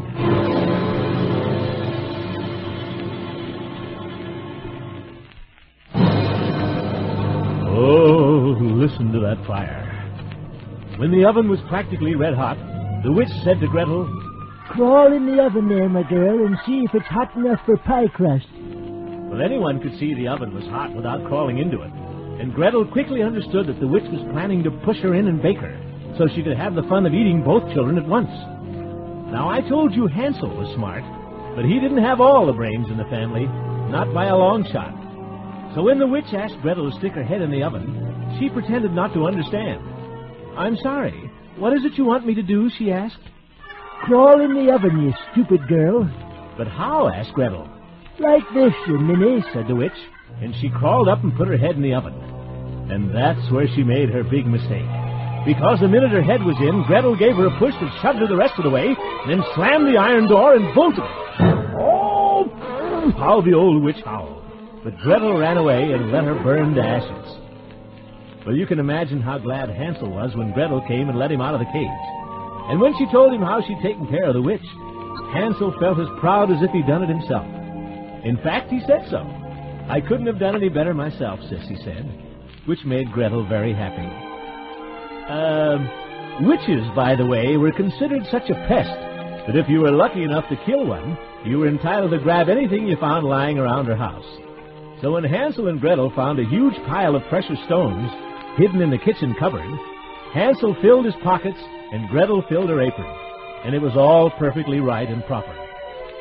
If we could only find our way home now, how happy we would be, the children thought. Just then they heard the sound of wings, and when they looked up, there was the beautiful white bird, circling above their heads and singing. And when he flew slowly off, they knew he must be taking them where they wanted to go. Sure enough, the white bird took them straight home. And I wish you could have seen the look on their father's face when they walked in the door. He hadn't had a happy moment since the day he'd left the children in the forest. And here they were, safe and sound. Also, his wife had fallen down a well and broken her neck the week before, so all his troubles were over. They uh, sold the precious stones to a king who lived in the neighborhood and used the money to build a modest little house in which they lived happily forever after.